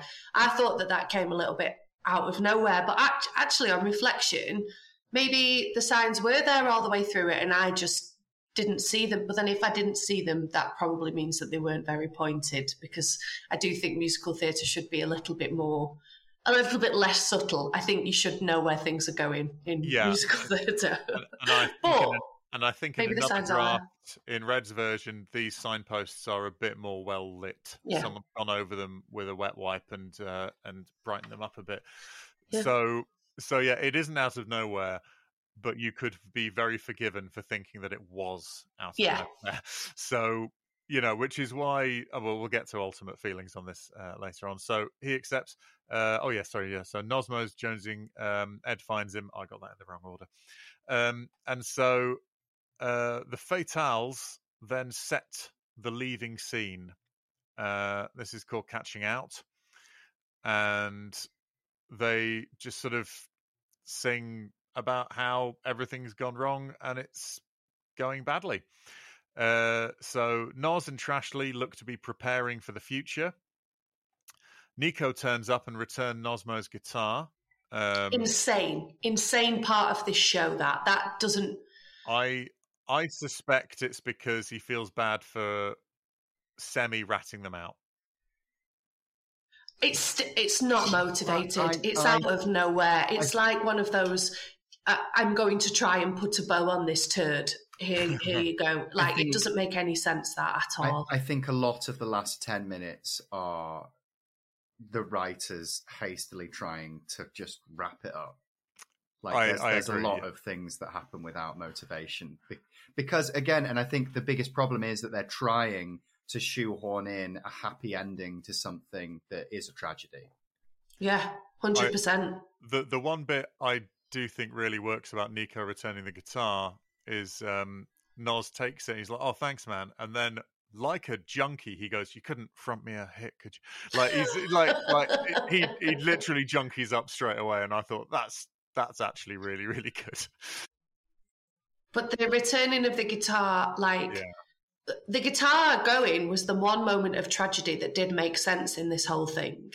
It was like somebody so so needing a hit that they are willing to give up their guitar, their one true possession. Like, I buy that. That's great. Yeah. It's good writing.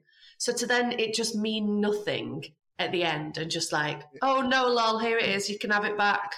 It's basically... Like, why? It's, like, it's, it's stupid, daft. It, the reason they did it is because they want him playing it in the final number. Yeah. And that's the only reason. If he'd said, I heard Rancid are on tour anyway, I'll just steal another... Or anything, anything that said, I'm going to get a guitar and do this. He just needs to say that he's going to. That's fine. That he just needs to go, I don't want to be on heroin and I do want to play the guitar. I'll find another one. Maybe that's the one that I'll write the songs on. Or any, you know. Anything. Any of that. Or any- none of it needs to happen because the finale song is actually slightly removed from the action. Yeah. So actually, it's more of a finale walk down, the, yeah, the yeah. final song. It's more of a yeah. panto walk down, you know. Yeah.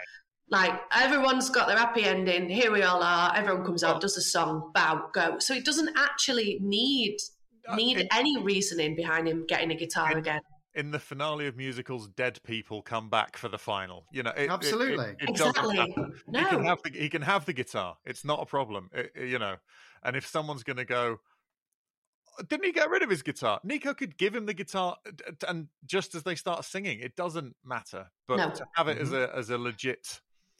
As a, as a canon thing, it, it, it does lose the thing.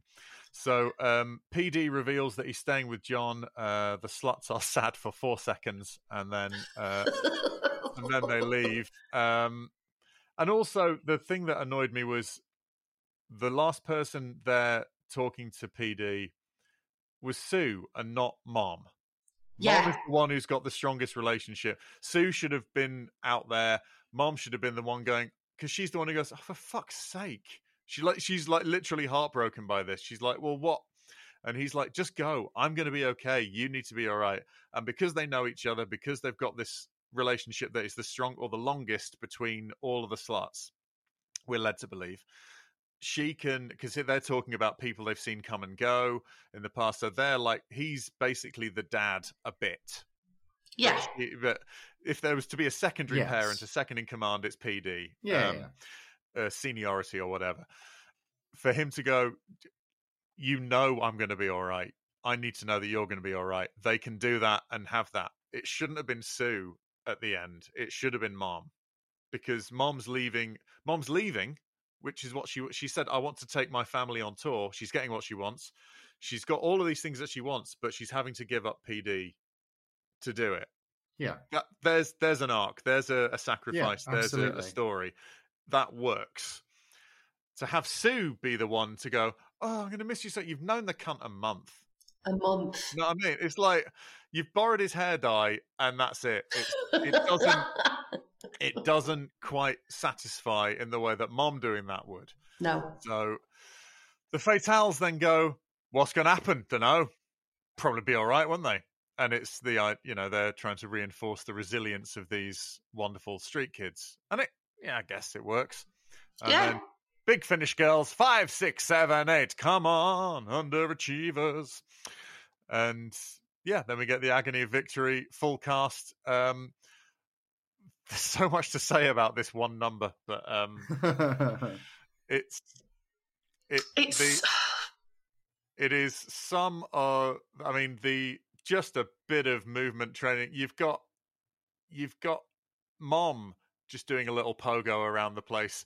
I mean, if if I never saw that cop playing air guitar again, it would be too soon. Oh um, yeah, awful. That, that, I cringed my arsehole inside out. It was. But that's what I mean. The cop's back. So for the finale, why does it even matter about this guitar moment? Oh yeah, because yeah, yeah, the cop's back, and now we're all mates. What are you talking yeah. about? Like, it, it doesn't need that level of realism. And, Have and a blackout and go yeah. to your finale song. Yeah, yeah. So, and, and to be honest, they do do that, and everyone is all right with it, and everyone's, you know, Big John's jumping around, climbing up the set and stuff. But they're all doing it in a sort of aimless way, and they just sort of fall into a shape, and it doesn't. It's a shame because the song is really good and everyone's singing it. It sounds great. It's, Absolutely. The song is banging. It's proper, proper good stuff. And it's totally let down by the absence of any sort of choreography. And, and it kind of epitomizes the full problem with this musical. Hmm. You can't have a no-rules musical. You can't do it. You can have a punk-influenced musical and you yeah. can have punk music in a musical. You can't actually have a punk rules musical because that means that there is anarchy, and anarchy doth not a musical make. And so yeah. it, the whole problem with this whole, we're not having a choreographer, everyone's just going to jump around, it's all about vibe, is epitomised in this final number because the song is great. The harmonies are great. The vocal performances are great. Mm-hmm. But it does not impact as a musical theatre song because you are not selling it as your musical finale song with the choreography, the lighting, the attention to detail, any of that sort of stuff that is needed for a finale moment. And it's a real, it's a real letdown because you want, you want them to have their final musical moment, and I don't think it happens. It's it's a real shame, yeah, like you say, because it doesn't feel too dissimilar from any of the other numbers, apart from just the number of people on yeah, the stage. Absolutely um, that. And you know, and you get the uh, you get the you know they do the bows and everyone's having a nice day, you know, and all of that's very very by the books theatre. Yeah. We do the bows, we go off, we come back on, we do the bows, we go off. Great, and and I I don't think it builds as much, because it should really be, because this is Nosmo's song in the fantasy yeah. of it, so it should be Nosmo comes out possibly with the guitar and then strums the first few by himself like he's been doing all the way through, and then people join in as it goes, and then and this and that's when people go, oh, this is the walk down. We're yes. getting oh oh shit oh here comes Mom and Sue, oh here come oh Trashley's come out to join in with the harmonies here. Here's P D and Big John. Oh now we got oh now Nico's getting a round of applause. Oh the cop and the mum. Oh right oh and then everyone's like oh it's and it but it's sort of everyone comes out bam all at once, like starting the show. Yeah. It, instead of that gradual mm, yeah. crescendo of ending a show. I don't know. It I, also I'm, does I'm need a moment. Like, I'm acting like I've directed tons of successful musicals. I understand this is a this is a, a effect, but obviously uh, hindsight is always twenty twenty, as we learned from Megadeth. But it that... needs a moment where the music drops out mm. and they all clap on the beat and they sing the song in four part harmony. With no music, with Nosmo standing centre, holding his guitar. Mm. And it looks like a, a big ending moment with everybody downlit in a spotlight and they're all singing it. And then the music kicks back in and then it can go to chaos while people just throw themselves around the stage. Yeah, but it yeah. needs a moment of choreography up until an a cappella music break, post a cappella music break, chaos and bows. Yeah. And that would make it then feel like a finale, but it doesn't and, feel like a finale because it's too anarchic. And and the song lends itself to that because you've got the na na na na refrain. Yeah. And also the best yeah. thing about that is that it goes to a sort of a key change or a different yeah. chord sequence under it. So when it comes back in, it goes to the minor version of it. But it means that already the audience who've never seen it before can already sing along. I mean, come on, isn't that what people Perfect. want out of this shit? This is this is Perfect. choice. This is ideal. This could have, you know. So yeah, it it's it it's mad. I think. Yeah, so I think I don't know if, if you got any feelings on this as well, Red, or, or if you're. Uh, no, I, I completely agree. Like, um, I think it's a it's a little bit messy, and it's a shame because I think that it gets in the way of uh, one of the show's best songs. Yeah, and it yeah, you're right, and I and I I think that you're right. It does it does encapsulate in a few minutes where this song shines, where this whole show shines, not as brightly as it could, but when it does shine, yeah. it does shine, and it shines legit, not just in comparison to the rest of it, which is slightly underwhelming. But it, yeah, uh, and the the little things that could have, just little quality of life improvements, as they call it in yeah. video games, but just these little tweaks here and there that could have changed, you know, it just, it, it's like the scripts just needed shaking for the loose debris of the previous drafts to just fall out of it. Yeah, I and, agree. And some of those little bits, all of the age stuff and the consent stuff could be ironed out and you wouldn't even think about it and it would not be a problem. Some of these, the tonal shifts and yeah, I think, I think, yeah, the choreography lets itself down, not just in like the upsetting bits like monsters, but in the really exciting bits where like, because, uh, because I want to, or Agony of Victory, where just a little bit more structure would really elevate everything. And yeah. yeah. And and so yeah, so I so overall, let's go to overall now. Overall, I did like this, but I was going to because I know where it's come from and and I and I enjoy all of the the the aspects of it. Uh, I mean, I don't dislike Ed as a character, but I like all the characters. I think Ed and the officer are the two that are least served. You don't get any real yeah. anything from them. They're there for reasons rather than character-related stuff, which yeah. is fine. Um, there's, but that's where there are people like the Fatales would just play people who are like, they went over there. You know, you just have them to do those kind of things, and, and that's a bit like that. Ed has a couple of moments, but no moments that... Because, like, even with the... Um, uh, you know, Nosmo could have flipped out and smashed a bottle because he yeah. found out what he'd done to Trashley, and obviously he's very fond of her, and that kind of thing, and then everyone leaps in, and it wouldn't have been... Yeah. You know. So, you know, Ed was in there, and he had the, the fecal alcohol syndrome song that doesn't end up in the show anyway. So even that isn't there. So you would you would be losing very little by not having that character there, like we've said. But I think overall, I do like it. I'm glad it exists. I think this should not be its final form, and I take some comfort in knowing that this is very unlikely to be its final form. Mm-hmm. So this is like hearing a demo, I suppose. So yeah. those are my feelings on it. Um, but yeah, the bits that let it down are really frustrating. Yeah. I I don't dislike it, mm-hmm. which I know will be an odd thing to say because when it first finished, I know that like it took me a lot of processing to get past some of its consent issues and its stuff around B D S M and its stuff around polyamory and the way that those things are represented on stage. I think some some of the staging choices, in my opinion, are unforgivable. But I also can see that there is an element of success to them in that I can acknowledge those things are flashbacks and therefore they must be doing something right because I'm not confused as to where we, I ever am in a timeline. So there's an element of success to the things even if I don't like them. Mm-hmm.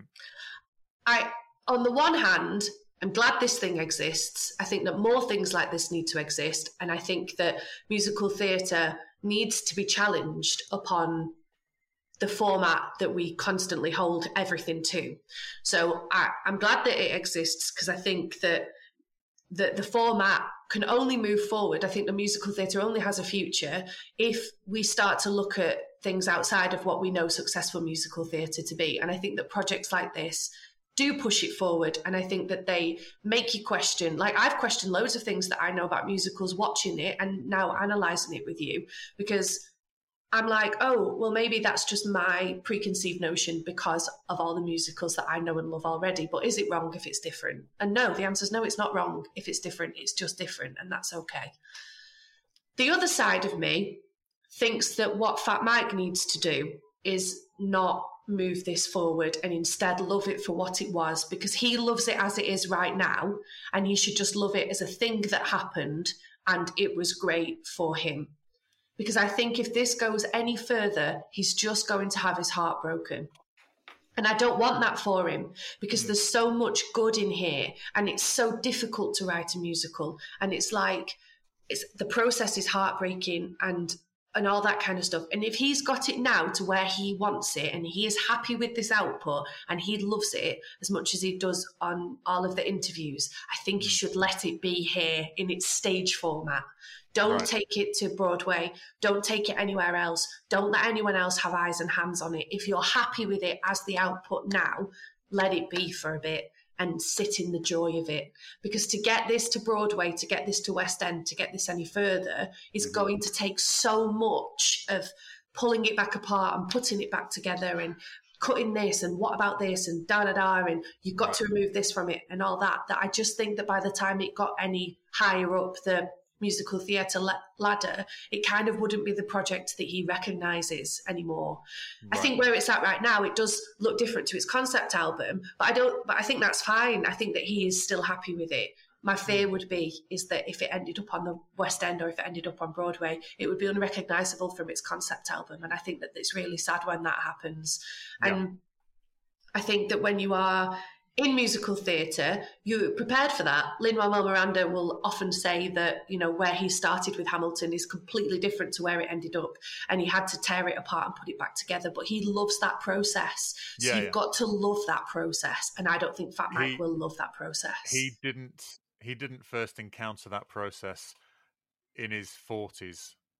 Yes, exactly. It, yeah. It's like after a lifetime of being able to go, these are my songs, this is how we play them, we're putting them on a record, now we're going to tour, and we're going to do, and doing all this out of your own record company, and and the the amount of control he's, and and I, I know I've drawn the uh, the B D S M um, uh, sort of analogy, but you know, it, Mike is very specific about when he relinquishes control. Yeah. And, it, and it's generally to a dominatrix, because yeah. everything else in his life, he appears... Uh, he's, he's said himself that he's a workaholic. He doesn't really take breaks. He's always got something. He's got several pots on the simmer, and he's always turning one of them up to a boil. And, you know, he's always doing that, whether it's doing more with the record company, whether it's doing, and now he's doing the Punk Rock Museum in Vegas, all of these things. So, uh, whereas I think that probably with something like American Idiots, which I imagine it's going to get most comparisons with, even mm. though that's probably not it, it's not it, you know, we know why they're getting comparisons yeah with, because mm-hmm. another nineteen ninety-four wave punk band is doing a musical, although in a very different way. I assume that the people went to Green Day and said, we want to make this a musical, and Green Day went, fill your boots, we'll let you know when the check clears. And it seems like they were less involved in it maybe than um, it's a, it, but it's just a jukebox musical at just yeah, that's yeah. an awful thing to say. It's a jukebox musical, isn't yeah, it yeah. American Idiot is a jukebox musical yeah. and that's a very, very different thing to writing an original musical. And yeah. whereas this is, because because this isn't NoFX songs no. jammed into a storyline that doesn't match it, like, you know, Mamma Mia is ABBA songs jammed into a storyline that doesn't match it.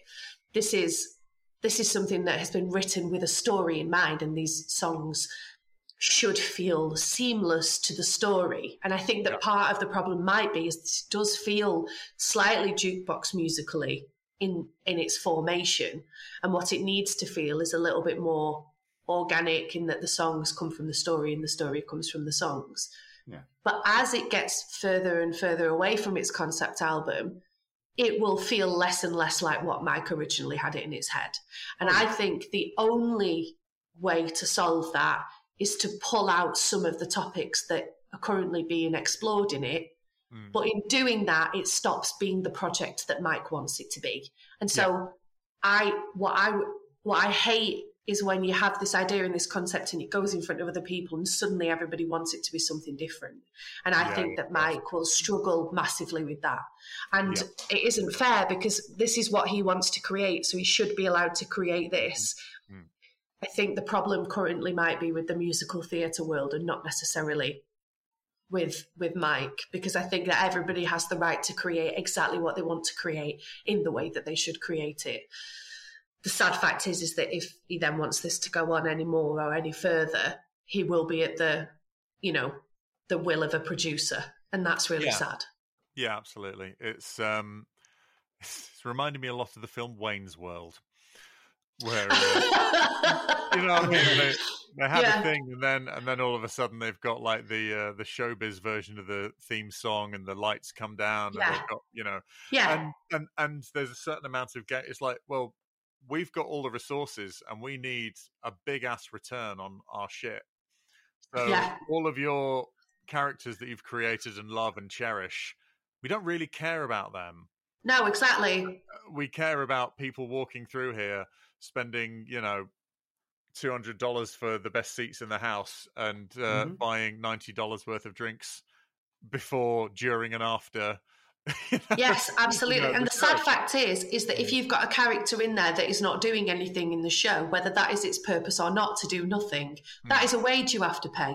That's yep. an actor's wage you are paying every night to do something that is essentially a nothing-ish role. And that's not that Special Ed is a nothing role. I don't necessarily mean that. I just mean it doesn't serve plot, and it doesn't it doesn't necessarily have one big song that everybody's going to love and hook onto. And no, so no. why would why would you pay that actor's extra wage? Nothing wrong with the actor. The actor's great. He's doing yeah, yeah. a great yeah, thing. Yeah, he is great. He like is great. I, this yeah, is absolutely. Nothing to do with like he doesn't deserve paying. This is to do oh, with no. what's his function in the script. And as a producer, yeah. looking at it purely cynically, mm. just just from From the money point of view, how do you get that cast size down? You don't. You you don't get to have the guy in the Mighty Mighty Boss tones who just dances. No. In in this kind of world, you don't get um, the guy in Masked Intruder who's just dressed as a cop and waves around a big sign. You don't get to do that when the. With the overheads being what they are on Broadway or, or in just musical theatre in yeah, general, absolutely, you can't have that. That would be maybe someone who works backstage running out and doing it, or one yeah. of the Fatales doing it, someone who's already getting paid, who's yes. going, you wouldn't mind doing this, and go, well, that does sound like a fun little addition, which you don't yeah. mind doing. You know, that isn't a whole other person who is... whose role it is to lie on a sofa in the back of the room holding a beer bottle.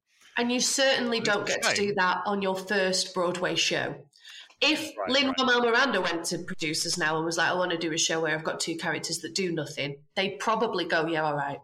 Because, like, that's it. But now it's, it's his first his first show that he's trying to get up, and it will be scrutinised and it will be pulled apart mm. and, and all that kind of stuff. I don't think that means it shouldn't exist, and I don't think it means that I hate it, because I've it's been in my brain for too long now for me to yeah. ever hate it. I think I'll always love a part of it, and as a musical theatre person, love it wrong. But yeah. I think that there's a part of me that will always love this a little bit, because we've done so much thinking about it, and mm. and I don't, I don't ever want it to not exist, because it's been a wild ride to pull it apart and figure it out and look at it and put it back together and, and all that kind of stuff. So I, there's no part of me that dislikes or hates it. I think for Fat Mike's sake, what I want is for it to just exist as he wants it to exist and not as anyone else wants it to exist. Yeah. I uh, yeah, there's a lot there's a lot in that that I absolutely agree with. What about you, Red? What are your closing thoughts on Home Street Home? Um, yeah, I you know like I agree with what's been said. I think that it um I think that we all really appreciate the effort, and I think that we can see the effort and we've got nothing but respect for it.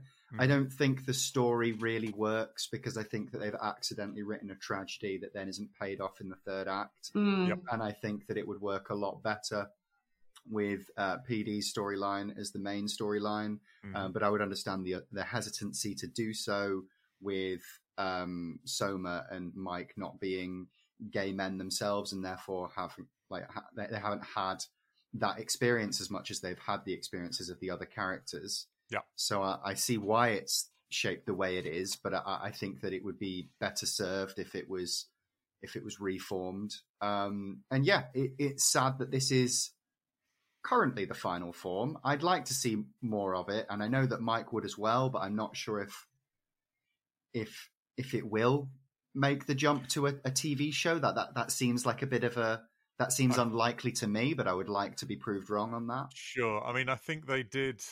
There's a couple of videos on YouTube they did as like proof of concept ones. I think they did like a, I think they did a version of Three Against Me with mm-hmm. like Brady Bunch style graphics, you know, the with yeah. all the squares and all that, the three by three. Um, and like I said, there was a, one of Sue's songs, or maybe a reworking or a new Sue song that um, his daughter sang uh, on a uh, on a on a video as well.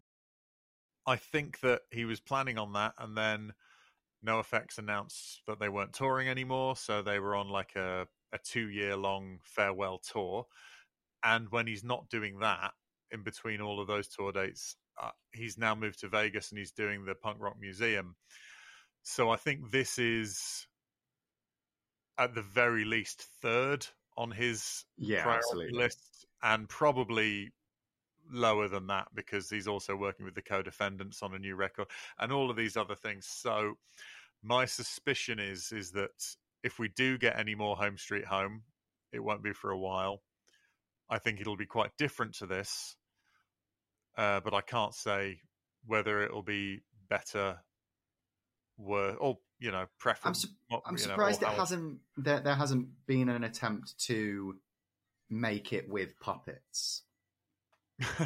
Because I, w- I could see that happening. I could see there being a puppet studio that took this on, and then I could see that being televised or sent to a streaming service. I suppose the difficulty is, is that Jeff Marks, I assume, wants to move his name away from puppets, because yeah. I think what you don't want to become is the puppet musical person. You want yeah. to have a career that is a bit more wide-spanning than that. And Avenue Q was massive, obviously, it was massively successful, and it is quite brilliant. But I suppose if I was Jeff Marks, my question would be, well, what next? Because I, I don't want, I don't want to go and work with them. I mean, that's an insane thing to say. I would only ever want to work with the Muppets. But like, if I were him, I think I would be like, well, I don't want to go and work with the Muppets or anything like that, because I want to kind of get away from being the puppet producer. And I think that I would look for something that's a bit different and something that is, you know, like, can have the same vibe and I can put my artistic stamp on, but isn't necessarily puppets. But I take your point that I think if it was done in Avenue Q puppet style, it would open it up. But then that's not what Fat Mike wants, because he wants this to be real. Yeah. And that, and, and, and again, that's my, that's kind of my thing, is that you could do loads of things with it. Like I would say, do it in a Fosse style and move all of the music, yeah. you know, move all of the, um, do it like Chicago, move all of the numbers into sort of a completely different out of world experience. But the, but again, it's not what Fat Mike wants. He wants something real. That's really clear. If there's one thing that you can take away, that what you know is that he wants something that feels real, because there's an element of realism to it. He wants to represent the the images in his head, the stories from him and Soma and their friends that they're... Yeah. He wants those things represented because they haven't been. Puppets have already said rude words. Uh, people have already got their tits out in musicals. People have already... all of these all of these things that were once considered were, they've been done. So, um, and, and that's not to say that, obviously, drug use... Um, uh, s- sexual assault, all of these things have been done, but in this sort of, in this way, I think the reason, and and you're right, uh, in that you're absolutely right, Red. He's written, they they've all written a tragedy, but they didn't want any of these people to be seen as tragic, which exactly is why, that. Which is why yeah. you get that thing of um, oh, uh, when Sue tells everyone what her father did, and they're all like, "Yeah, how about don't be bothered about it?" And she goes, "What?" And they go, "Well, guess what happened to to this one? That one happened, and they're not bothered." And it's like, and and and the thing is, is that there is a certain amount of, I, I understand the concept of allowing oneself to be a victim or, or or a victim mentality or all those kind of things, but to to dismiss that kind of thing outright as a uh, eh, whatevs, we're all too busy, uh you know, we're having a great time now, check this out, yeah. I'm about to do a drug, you know, it, it all that kind of thing, it's it's not necessarily very helpful, because That and doesn't... that's where I agree with Red as well, in that, like, you're right, it is abstract and it does need puppets, but again, in much the same way that he's written a tragedy that he doesn't want a tragic ending, to me he's written something abstract that is is a different world, is a world that, in my opinion, is, yeah, d- doesn't right. quite exist. It is Avenue Q E. It is yeah. this kind of like other side of things. But again, in the way that he's writing a trage- tragedy that doesn't want a tragic ending, he's written something abstract that he wants to be real. And I think puppets is the way forward, but it's not what Fat Mike wants. I, I actually no. think he's he's he's low-key written a Narnia parody. Yeah, because it, it is all otherworldly, right? Yeah. It is nonsensical, and I think that right at the start of the the musical, that the Fatales should lead Sue through a cupboard into Home Street Home. Once a doll, more queen in Narnia. Always one more queen in Narnia. To be honest, if someone did a punk rock version of of the Chronicles of Narnia, I, that would be me. I'd be like, okay, well. Uh, human evolution has provided me with all that I've ever wanted. I'll see you all later. That would Absolutely, be it. I'd, yeah. I'd, I'd evaporate. I'd disappear because I'd have reached. I'd have reached Nirvana. Um, but yeah, it is. The, the, or it's. Do you know what? It's it's sort of or more like Alice Through the Looking Glass. Yeah, we've yes. got we've got Alice, and if they'd used that framework, and they sort of have. Yeah. I don't know if they're aware of it. No, no, no, no. I don't think it's conscious at all. But okay. but but I think you can draw it, and because Alice in Wonderland and that kind of story is so ingrained in mm. Western culture, you just know it already. So it just happens without you meaning to. So there is a so there is a magical realism to it, in spite of the fact that they wanted something that was sort of pure real. They wanted like. But even something like Irving Welsh has got like magical mm, realism yeah. bits in it, and that makes Absolutely. It even the more real. Mm. You know, it feels more real because it's absurd. Absolutely. And so, and because you're dealing with shit that people regu- he's saying, you know, this is what regular people don't know about. You they can't just be given it as it is. They need a way in to understand it. They need a language that they can use to fully understand it, because if they haven't experienced it themselves, they're not going to be able to. So maybe that's maybe that's one of the things. Anyway, we've been on about this for such a wildly long time, and, uh, and it's really been something. Um, I think the you. listeners deserve some form of medal. They yes. do, and uh, and the great thing is, is that in a couple of days' time after this comes out, we're going to be talking about the big reveal of what Red and I have been working on uh, with some other people behind the scenes. So we'll let you know a couple of days after this initially goes out. That's your treat. that's your that's your pudding, since you've had all this musical broccoli. Just before we go and say goodbye, I just wondered whether I could give a shout out to my dad's band. He's in a punk band called the White Ribbons, and okay. they um they write a lot of music surrounding um uh, advocating for uh the removal of domestic violence, and they support uh, a charity called uh, the White Ribbon Foundation. And they uh-huh. do a lot of stuff surrounding like women's rights and making sure that um, kind of men understand their part in the conversation surrounding domestic violence. Um, and just with you having a punk audience, I just wanted yeah. to give a shout out to them, because I think that what they do is incredible, and I think my dad's pretty mint. So I just wanted to just say, if anybody out there has five minutes spare and you wanted to go and listen to something by the White Ribbons, please do, because I reckon you'll all like it.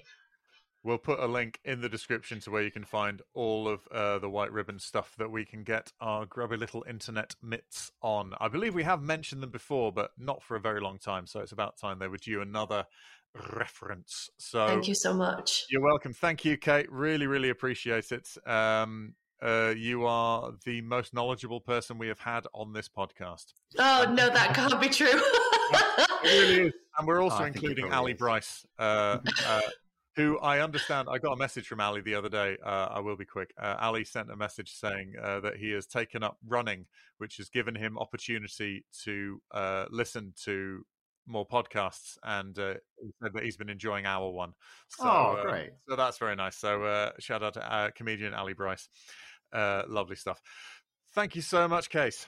Thank you so much. I'll hopefully see you all again soon. Absolutely. And thank you, Red. Thank you, Eddie. And we'll see you all on the outro. Bye, bye, bye. Bye. Bye. The irony of us pointing out that the second act mm-hmm. is generally shorter than the first act. Yeah. And then giving you that. We know, we get it, we're sorry. Um, but now we needn't ever speak of it again. I'm glad we did. I stand by it. I would not change it because I thought it was proper good fun. We can all mark ourselves safe uh, from the two-part podcast episode about a musical. Yeah. Yeah, well, I mean, when you when you say it like that, it does sound like a stupid idea. We should have really thought this through a bit better. But we didn't we didn't expect it to be two parts, did we? That took us by surprise. No, I think I'd been quite lazy in my analysis, and then Kate really made me up my game in real time. And I was like, oh, it's kind of fun, isn't it? I like the bit where he was singing about being fat and a gay. And then... um Uh, and then all of a sudden she breaks it all down and I go, oh yeah, no, that I, I should be analysing that. It it became much more like a sort of one of those, um, we sat down and watched a movie and now we're going to tell you what you think, what we think for longer than the movie. And yeah. So, you know, we, we basically did a little bit of cosplay in these last two episodes. We pretended to be a different podcast for a bit, but in the same uh, content world. So ultimately, what do you think of Home Street Home? Uh, yeah, I think it has merits. And I, yep. I think I, I, I think I'm happy to say that I enjoyed it a little more than I expected to.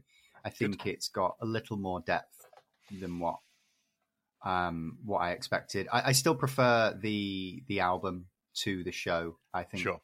Kate shares that opinion as well. It's um, much less of an ask. Yeah, I, I don't know. I, I think that there's... um.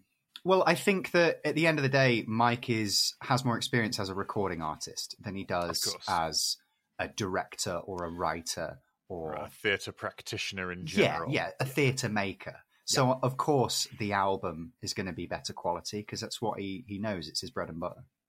Yeah. M- Mike can express himself through lyrics much better than he can through scripted dialogue. Yeah. And most of the problems come from that dialogue, to be honest. Um, you know, like, I wouldn't want to hear Brecht's E P, you know? Yeah, no, I I understand. Yeah, I I I think uh, I think it'd sound like The Fall or something awful. Oh god, it would do, wouldn't it? Yeah.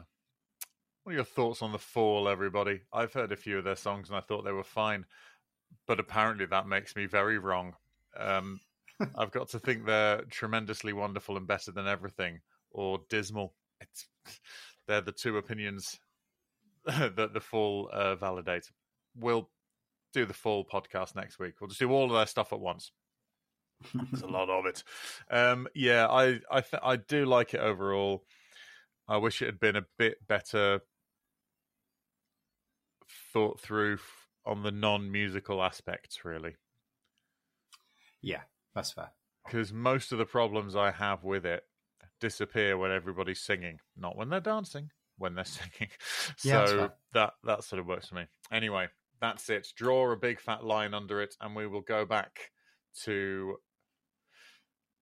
the popular in the nineties skate punk that you've come to expect from us next week. Listen out for our special announcement on Wednesday, or two days after this, or, you know, immediately if you're listening on Thursday, whatever. listen out for it, because that's going to be very, very exciting. And we think you've very much earned your dessert after eating two two-hour helpings of broccoli. So thanks so much, Red. We'll see you next time. Bye, everybody. Thank you, Eddie. Bye-bye. Yeah, you're welcome. Bye. Thank you for listening to Punk Rock Elite. It was a Pick Scraped and Fruitcake co-production by Eddie French and Red Redmond. If you're not following us on Instagram or subscribed to the podcast, please do. The main theme and production was done by Eddie French. Please contact us at punkrockelitepodcast at gmail dot com. Thank you.